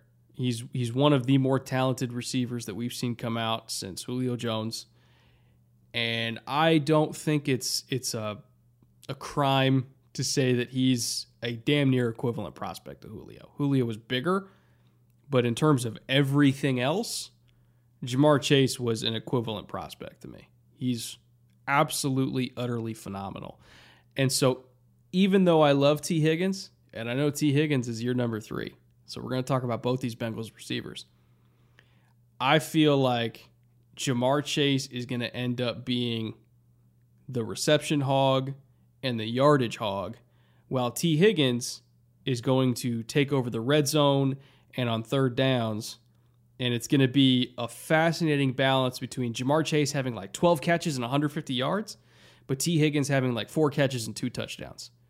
And every once in a while, one of them is going to outvalue the other, whereas one's relying on a lot of scores and the other's relying on just whooping ass of corners and getting every first down possible. Yeah, it's uh it's pretty telling that we're talking about fantasy and we picked the starting two Bengals wide receivers, which we both said was the fourth team in the division. But they have a quarterback who proved last year that he's willing to throw the ball into coverage, which is always a thing with young quarterbacks coming into the league and understanding what NFL open is versus what college open is. And Burrow showed that he had that knack with Tee Higgins last year he's got even more familiarity with Ja'Marr Chase. I, they're going to be up to speed very, very quickly, and, and Chase can win anywhere. He can win with physicality, he can win with routes, he can win with speed. So he's going to have a lot of options, and Burrow will distribute the ball to where it's most advantageous, right? If they double chase consistently and they single up Tee Higgins, he's going to throw it to Tee Higgins. He showed he would last year. You know, if they basically roll over the top of Tee Higgins in the same formation, like he's going to make sure he hits the guy underneath if that's Boyd, right? He's he's very good at spreading the ball around and always has been since his LSU days um, at making sure that he maximizes the damage he does to the defense, right? Whatever you leave open, he will find and he will hit in rhythm. And so Tee Higgins last year, I was really interested in what his production was last year after Joe went down because they definitely had a relationship. And quite frankly, the Bengals QB situation was after Joe went down. It was not good. It was not consistent. The cool thing about Tee Higgins is his cons- his production was pretty consistent after Joe went down. It wasn't completely dependent on his relationship with Joe. He was growing as a player right before our eyes. So last year, 67 catches, 908 yards um, so almost the exact same yards as Diontae Johnson in way less catches, six touchdowns.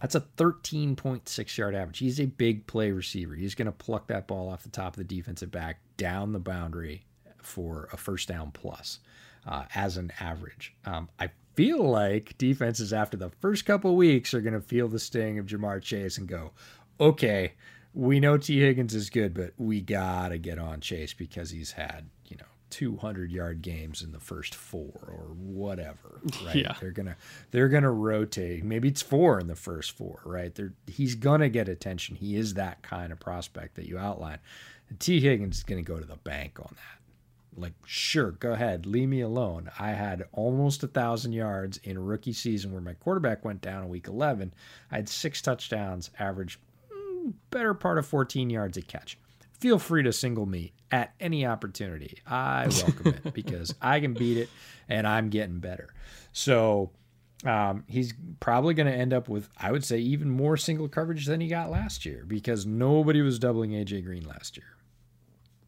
wasn't wasn't happening. They were doubling T. So he's probably going to get more single coverage than he did. And he put up those numbers with with more double coverage. He had a couple of monster games as well. This isn't like, well, I'm projecting that he's going to break out, right? He had a 6 for 125 and a 7 for 115 and a score. Like those are he's already proven it, right? It's just more of those. And again, if he gets more single coverage, it's going to be easier for him. So he's got more offensive balance this year. There's going to be less concentration. He's already proved he can do it. It's going to be a year better. Like Tee Higgins is a guy I like a lot. Yeah, it's uh, the Bengals are going to be a fun team to watch, even if they don't win very many games. Joe Burrow with that receiving corps and even just a moderate improvement in pass protection and run blocking with Joe Mixon, by the way, is one of the most talented running backs in the league. If the Bengals are boring to watch, I will eat a shoe. That is that is how confident I am in Do their I get to pick the entertainment shoe? factor.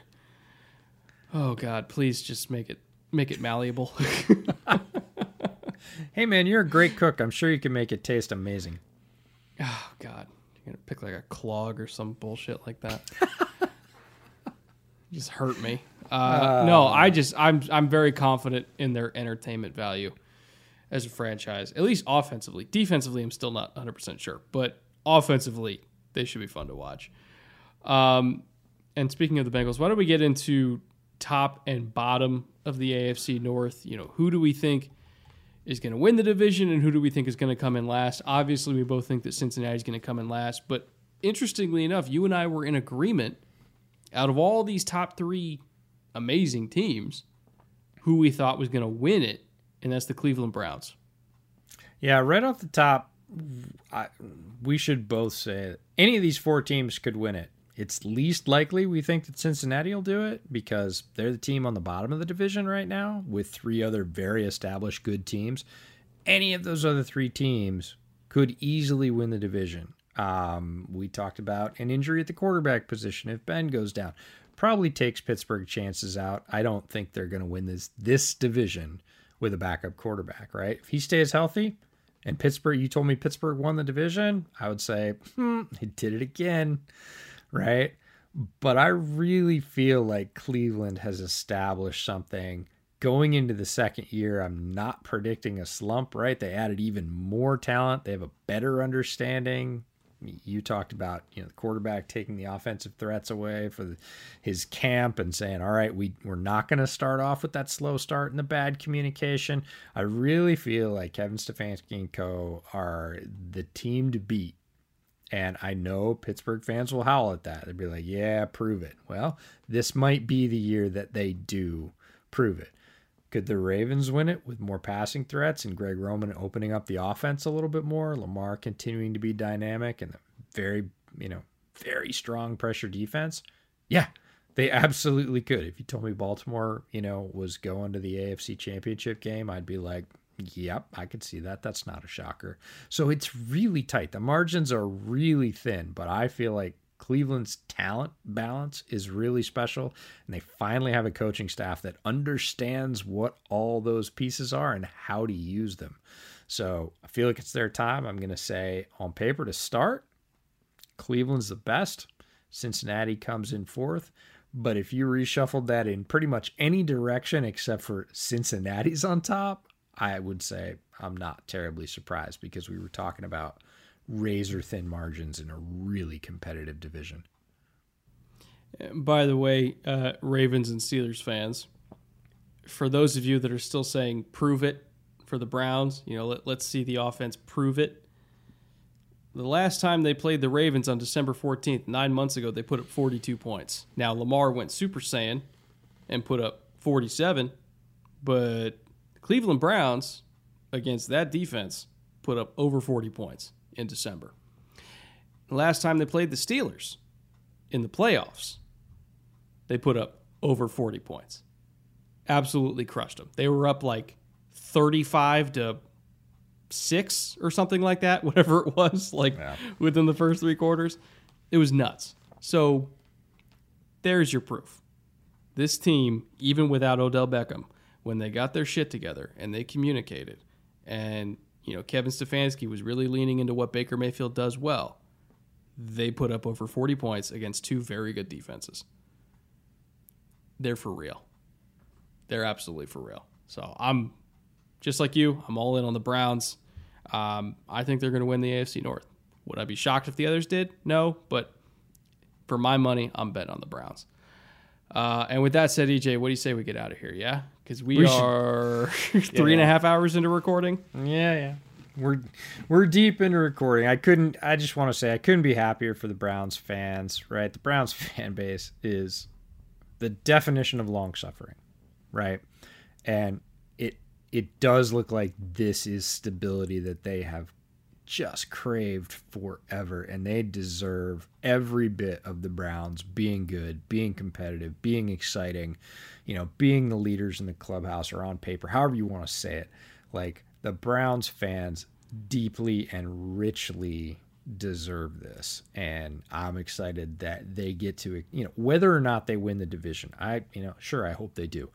But the Browns fans get to see their team go out every week and put it to the opponent, and that is something they've been waiting for for way, way, way too long. So, good on you, Cleveland. Um, don't think I'll probably get out to Cleveland to see a game this year, but I can't wait to get out, hang out, watch the dog pound go nuts for a team that richly deserves it. Like this team is, like Brett said, for real there have been people that have that were born and have gone literally their entire lives without seeing a good Browns team. So uh, it's a welcome change of pace. And I know uh, there's been a, a, an outbreak of gloating Browns fans among AFC North message boards and on Twitter and everything like that. And Ravens fans and Steelers fans and Bengals fans are already sick of it. But guys, have some sympathy.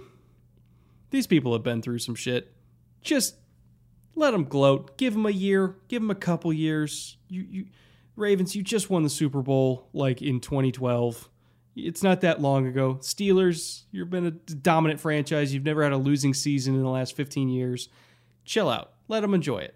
Is it obnoxious? Sure, but God, I would be obnoxious too if I had to put up what they put up with and then suddenly got a good team dropped in my lap. Have some sympathy. Uh, but with that being said, let's get out of here, EJ, because I'm I'm exhausted. I know you're exhausted too. I, I know the fans love these long three Marathons, plus, yeah. plus hour podcasts, but um, yeah, they, they take a lot out of us. So thank you all if you're still here. Thank you all for listening. We only have two more divisions to do. These are the biggest shows, really, of the entire calendar year at this point. Um, but they're also the most fun to do. So we've still got the East, we got the NFC East and the AFC East to finish it off. Um, next week is going to be a doozy. And I already anticipate that our comment sections are going to be a, a horrific environment. Um, but yeah, that's the NFC East for you. We'll see you soon, Eagles fans. Prepare. It's going to be something else. And everybody else. But thanks for watching on all corners of the globe, whether you watch on YouTube, whether you listen on your favorite podcast outlets. Um, whether you stop by the bootleg store and pick up a t-shirt everybody that showed us support on twitter on youtube um, in the comments section no matter how horrific uh, we love it can't can't thank you all enough for all the support you've given to us to bootleg uh, to the enterprise it's the best. You're the best. Thanks for hanging out with us. We'll see you guys next week with the nfc east